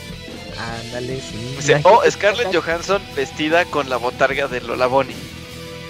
O Kamui en trap de Scarlett con botarga de Lola Bonnie. O Kamui dándole respiración de trompita al panda. no. Yo creo Pregunta que para Scar- Scarlett Scarlett, Johansson a, secas, ¿no? Sí. Pregunta para Kamui. Si ves a dos trapitos de buen ver besándose, ¿ese beso se considera Yui, Yuri o es Yaoi? ¿Y cuál es tu posición moral al respecto? Pues muy respetado y si es Yuri Yaoi, ah, no sé, fíjate buena pregunta, no sé, cómo porque son trapitos. no, no sé. Omito mi- mi Que viva la diversidad. Viva la biodiversidad. Takuni, la misma pregunta. ¿Te tocarías? No. no. Kamui, ahora que la comunidad furra reciba una nueva adaptación del zorro, ¿es verdad que tú eres el protagonista, ya que será la serie de La Zorra o The Foxy? ¿Y cómo conseguiste el papel? Ah, pues está muy bien, yo no sabía que iba a haber una nueva versión de Zorro, así que pues No, yo tampoco. ni idea, a ver, Buen ¿qué, qué tal es que sí? Por último, me gustaría que Dakuni, Kamui e Isaac hagan un tribilín grabando bueno, un cuarteto con Robert para que canten el tema de La muerte varada, interpretando por, interpretado por Apocalíptica y que hagan los sonidos con sus bocas. No mames. No sé qué es esto. No, tampoco. el pinche Mario a veces de Brian muy cabrón, güey. Sí, Mario, neta. No sé cuál sea esa de la muerte varada interpretado por Apocalíptico. Ubico al, al, grupo. Sí, Apocalíptica sí, pero la muerte varada, ¿quién sabe? No, ni idea. ¿Quién sabe? Y postdata, Master Kira, eres un... Uh, no, que, le, que le mande eso a su Twitter. Que le mande eso a su Ajá, si no, Él eso se lo no, directamente Twitter a su, a su Twitter. Sí. Qué agresivo. Ahí Eso fue todo del el- correo.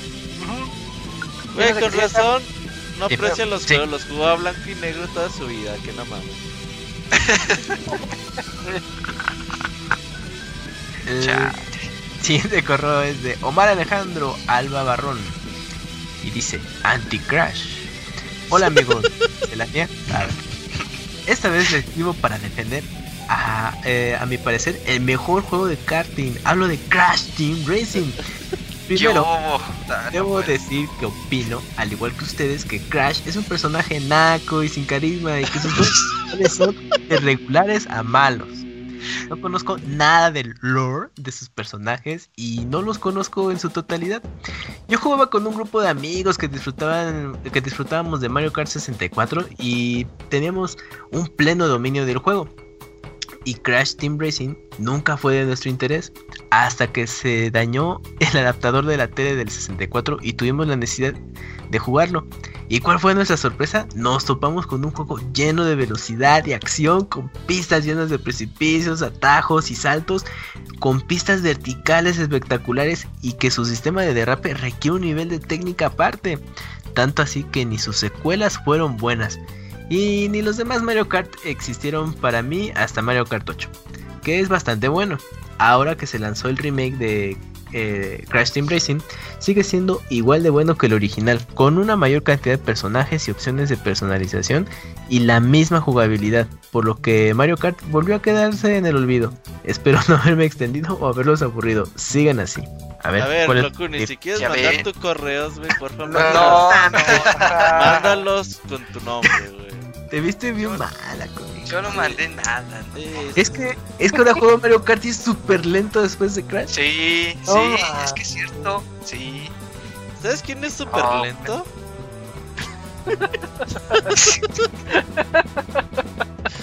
Luego te digo. Así juegue Crash o Mario Kart. Ahí está eh, el correo de Dakuni, alias Omar. Eh, ah, pues tú, Dakuni, ¿tienes el que sigue de Gaby D? Sí, de Alucard, ajá.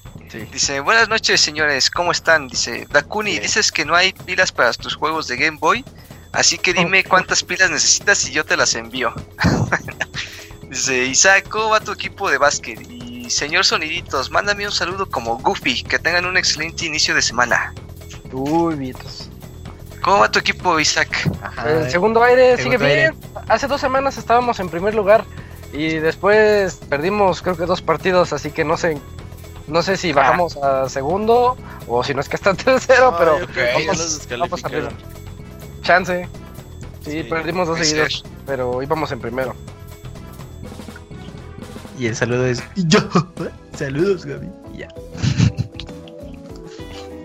Bueno, pues ahí está. Eh, mm, ¿Tienes el que sigue, Pastra?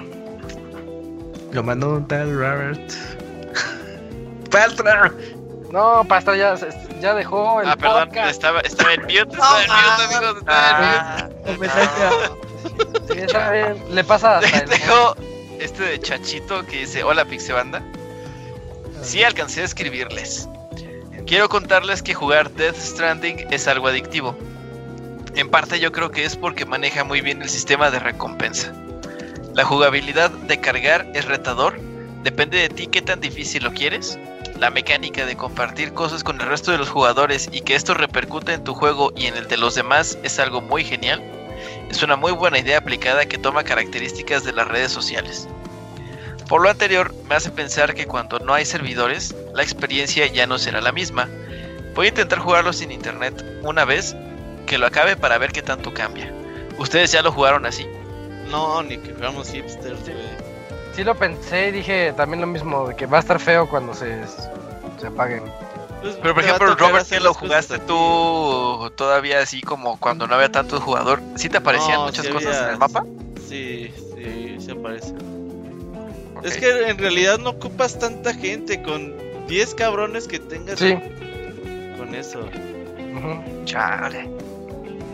Listo, pues bueno, dice, el juego quién sabe si sea perfecto o demasiado malo, pero entre más juego más quiero saber de la historia y me entretiene bastante. Kojima hizo que una tarea secundaria de otro sandbox sea divertida. En cuestión de cosas técnicas, el audio está grandioso, maneja frecuencias muy agudas y graves en un amplio rango. En un sistema 5.1 está excelentemente implementado. El audio va de enfrente a atrás con una gran envolvencia. No sé si existe esa palabra. Y en las Ajá. frecuencias muy agudas tiembla tu habitación, pero solo en las escenas que es necesario. Bueno, nos leemos después. Saludos. Sí, confirmo eso, tiene razón. Sí, en audio está Que bastante nos bien. mande los tiempos de carga, ¿no? En disco normal, disco duro. No, ya, no, No. le des ideas. Cuando salga, cuando salga la versión de PC, que diga, a ver, la La comparación. comparativa. Uy, chachito para rato. Chechito Fonri, güey. Va a ser Chechito Fonri. Ajá, exacto. Ah, dale. Eh, yo tengo el siguiente que nos lo manda Silvestre Díaz. Dice, buenas noches. Si alguien ya vio los nuevos Pokémon y sin dar spoilers, ¿qué opinan de los diseños? ¿Es cierto que nuevamente se filtró Pokémon en México? Que tengan un gran inicio de semana. Este, esta sí, la, se, ya se filtró de Pokémon en México. Aquí en la Ciudad de México lo pueden encontrar Friki Plaza. En la calle de Coahuila. Este, el número, ahorita les confirmo el número. ¿Qué onda? No, pasa, no puedes dar esa información, nomás. Ah, bueno, Va y alguien y los mata. Parece que es tu Entonces, ahí tienda, está, pasa. eh, ya está. A ver, bueno, yo. Pero es que como trabajo. Nintendo me va a hablar para cancelar el podcast, güey. Sí, no. Relájate. Pero bueno, eh, ya, ya se filtró. Pueden encontrar en varios lugares ya aquí en la Ciudad de México. Ajá, como en dónde, pastor. A ver, dinos. Y nada más, ¿no? De- sobre los diseños de los Pokémon, la verdad, la verdad, la verdad es que después de la generación 2, yo creo que los diseños de este nuevo Pokémon están bastante, bastante interesantes. Este digo, no, no hay ningún este, spoiler por ahí, pero sí hay este, muchos diseños que se ven eh, bastante agradables así a, a- simple vista. Hay varios Pokémon también que tienen su diseño Galar y que si antes no tenían evolución, ahora ya la tienen. También eso está bastante, bastante bueno. Entonces, eh, la verdad es que yo sí estoy así emocionado simplemente por los nuevos eh, Pokémon que ya están en listados. Entonces, pues ahí para, está. Para complementar el dato de Pastra, sin dar ahí una dirección específica, en la famosa Friki Plaza de CDMX, ahí averigüen dónde está. Para los que Ah. Ya, ya, este, ya de hecho se está vendiendo el juego, eh, en la Friki Plaza desde creo que el fin de Eso, semana pasado. todos los juegos, ¿no? Nomás. ¿Qué pasa? Sí. ¿Cómo esos güeyes? En algunos, pero, pero lo que me llamó la atención es que no creas que es así. No, nada más que en dos locales lo tienen. No, ya muchos dijeron, ah, pues cá- cállate parejo con el Pokémon y el. Eh, Entonces, rompen embargos y les ujú. Sí, sí. Entonces, pues ahí está. Chafas. Para los que Una vez no se puedan. filtró un juego de Sonic, creo que el Uncharted 4 y fueron a hacerlas de pedo, ¿no, Sonic? Sí, Órale. Ese sí supe. Se metieron a la Friki Plaza. a ver- A ver, ¿quién lo vendió antes o qué? Sí, sí, sí, supe que hubo pedo, güey. Órale. Bueno. Pues ahí está. Bueno, pues ahí, ahí está. Y falta un correo, ¿lo tienes, Carlos? Ya el último. Déjese Claro. De, ajá, de GC Sandoval y dice así: Buenas noches, buenas noches, GC. Hola. Hola, ¿qué tal amigos? Pi- eh, ¿Qué tal Pix amigos? Aquí anduvimos escuchándolos en el trabajo, en el turno de noche. Se acaba a las 6 de la mañana y soportando el frío. Pues les comento que en estos días probé una versión beta de Grand Theft Auto 5, pero en mi celular corre demasiado lento y es injugable. Eh, supe yo que eh, en uno de gama alta correría mucho mejor. Si lo quieren descargar, esta es la página. Pro Android. Sí, No, no tengan- ¿cuál, cuál venta de Grand Theft Auto? No. Yo no, sabía, yo no sabía que eso existía, ya me por- metí. por eso le meten ransomware a Pemex, güey. Por... Es como el Street Fighter de NES, ¿no? Así de. Eh. ¿Quién juega Street Fighter en, en su Nintendo 8 bits? no, No, mames. no descarguen todas las cosas. Por ejemplo, últimamente puse a ver las apuestas de caliente, güey. Órale. Y pinche caliente no tiene aplicación en la Google Store, güey. Y No. si te metes a la página de caliente, bajas el APK, güey. No. Están pero si bien pendejos que voy a instalar una APK, güey. O sea, si no, No, está en la Play Store, güey, es porque algo tiene raro, amigos. Sí, Ah, algo tiene raro. Eh, Sí. O sea, sí lo puedes descargar según puedes de la página de, de caliente. Sí, pero pues no mames, es el APK directo, güey, y ahí Sí, metes no, no, no, qué tarjetas de crédito y eso. Pues, Sí, no, qué tan- pedo pero con sí, eso. pendejos, güey. Sí, ¿dónde está la seguridad? No. Sí, pues no. Una. bueno, ok. Muchachos, Y- pues no. Segundo acto, Ivanovich ahí anda. Que hay Grande Auto 5 No. No, no, no, espérense. Bueno, Sí, pasando, pasando a otra cosa. Ando jugando eh, Zelda eh, Link's Awakening, eh, pero el, el de Game Boy, aunque apenas voy en el tercer calabozo. Me ya está se va a perder en el desierto ya, no Sí, lo vaya. cuidado. Ah, ya no tarda. Sí. Es que no se ve como el, como el de los videos recientes, pues no, amigo. Pero me está haciendo recordar viejos tiempos en que pasaba muchas horas jugando en el Game Boy. Bueno, pues es, eh, me despido y les mando muchos saludos, deseando que descansen muy bien. Saludos a Chachito y su sección de cacharreo, como dirían los españoles. Hasta la próxima. Saluditos. Oh, muchas gracias. Muchas gracias a Jesús Sandoval. Anuncios, Robert. No, ¿verdad? Ah, sí. Pues el otro lunes no venimos. Ujú. Porque es buen fin. estar comprando cosas en el buen fin y sacando al pastro de la cárcel, güey. Excelente. El pastro es de esos que aprovecha promociones de que no le puso la coma, oiga. Denme la tele de. ¿Qué pasa? No mames. Yo, yo sí sé de esos. Qué mal gusto, Pastra. Ahora Y en el pues, Walmart. Ahí regresaremos en- dentro de dos semanas con más diversión. Y más Uy. noticias. Sí. Más noticias. Sí, ya, ya les tenemos podcast para el 395. Pero pues mientras en este 394 aquí estuvimos con ustedes el Pastra, Takuni, Robert, el Camps y yo, que soy Isaac. Y pues ya lo oyeron, nos escuchamos en dos semanas. Bye. Bueno, bye. Bye, bye. Dale.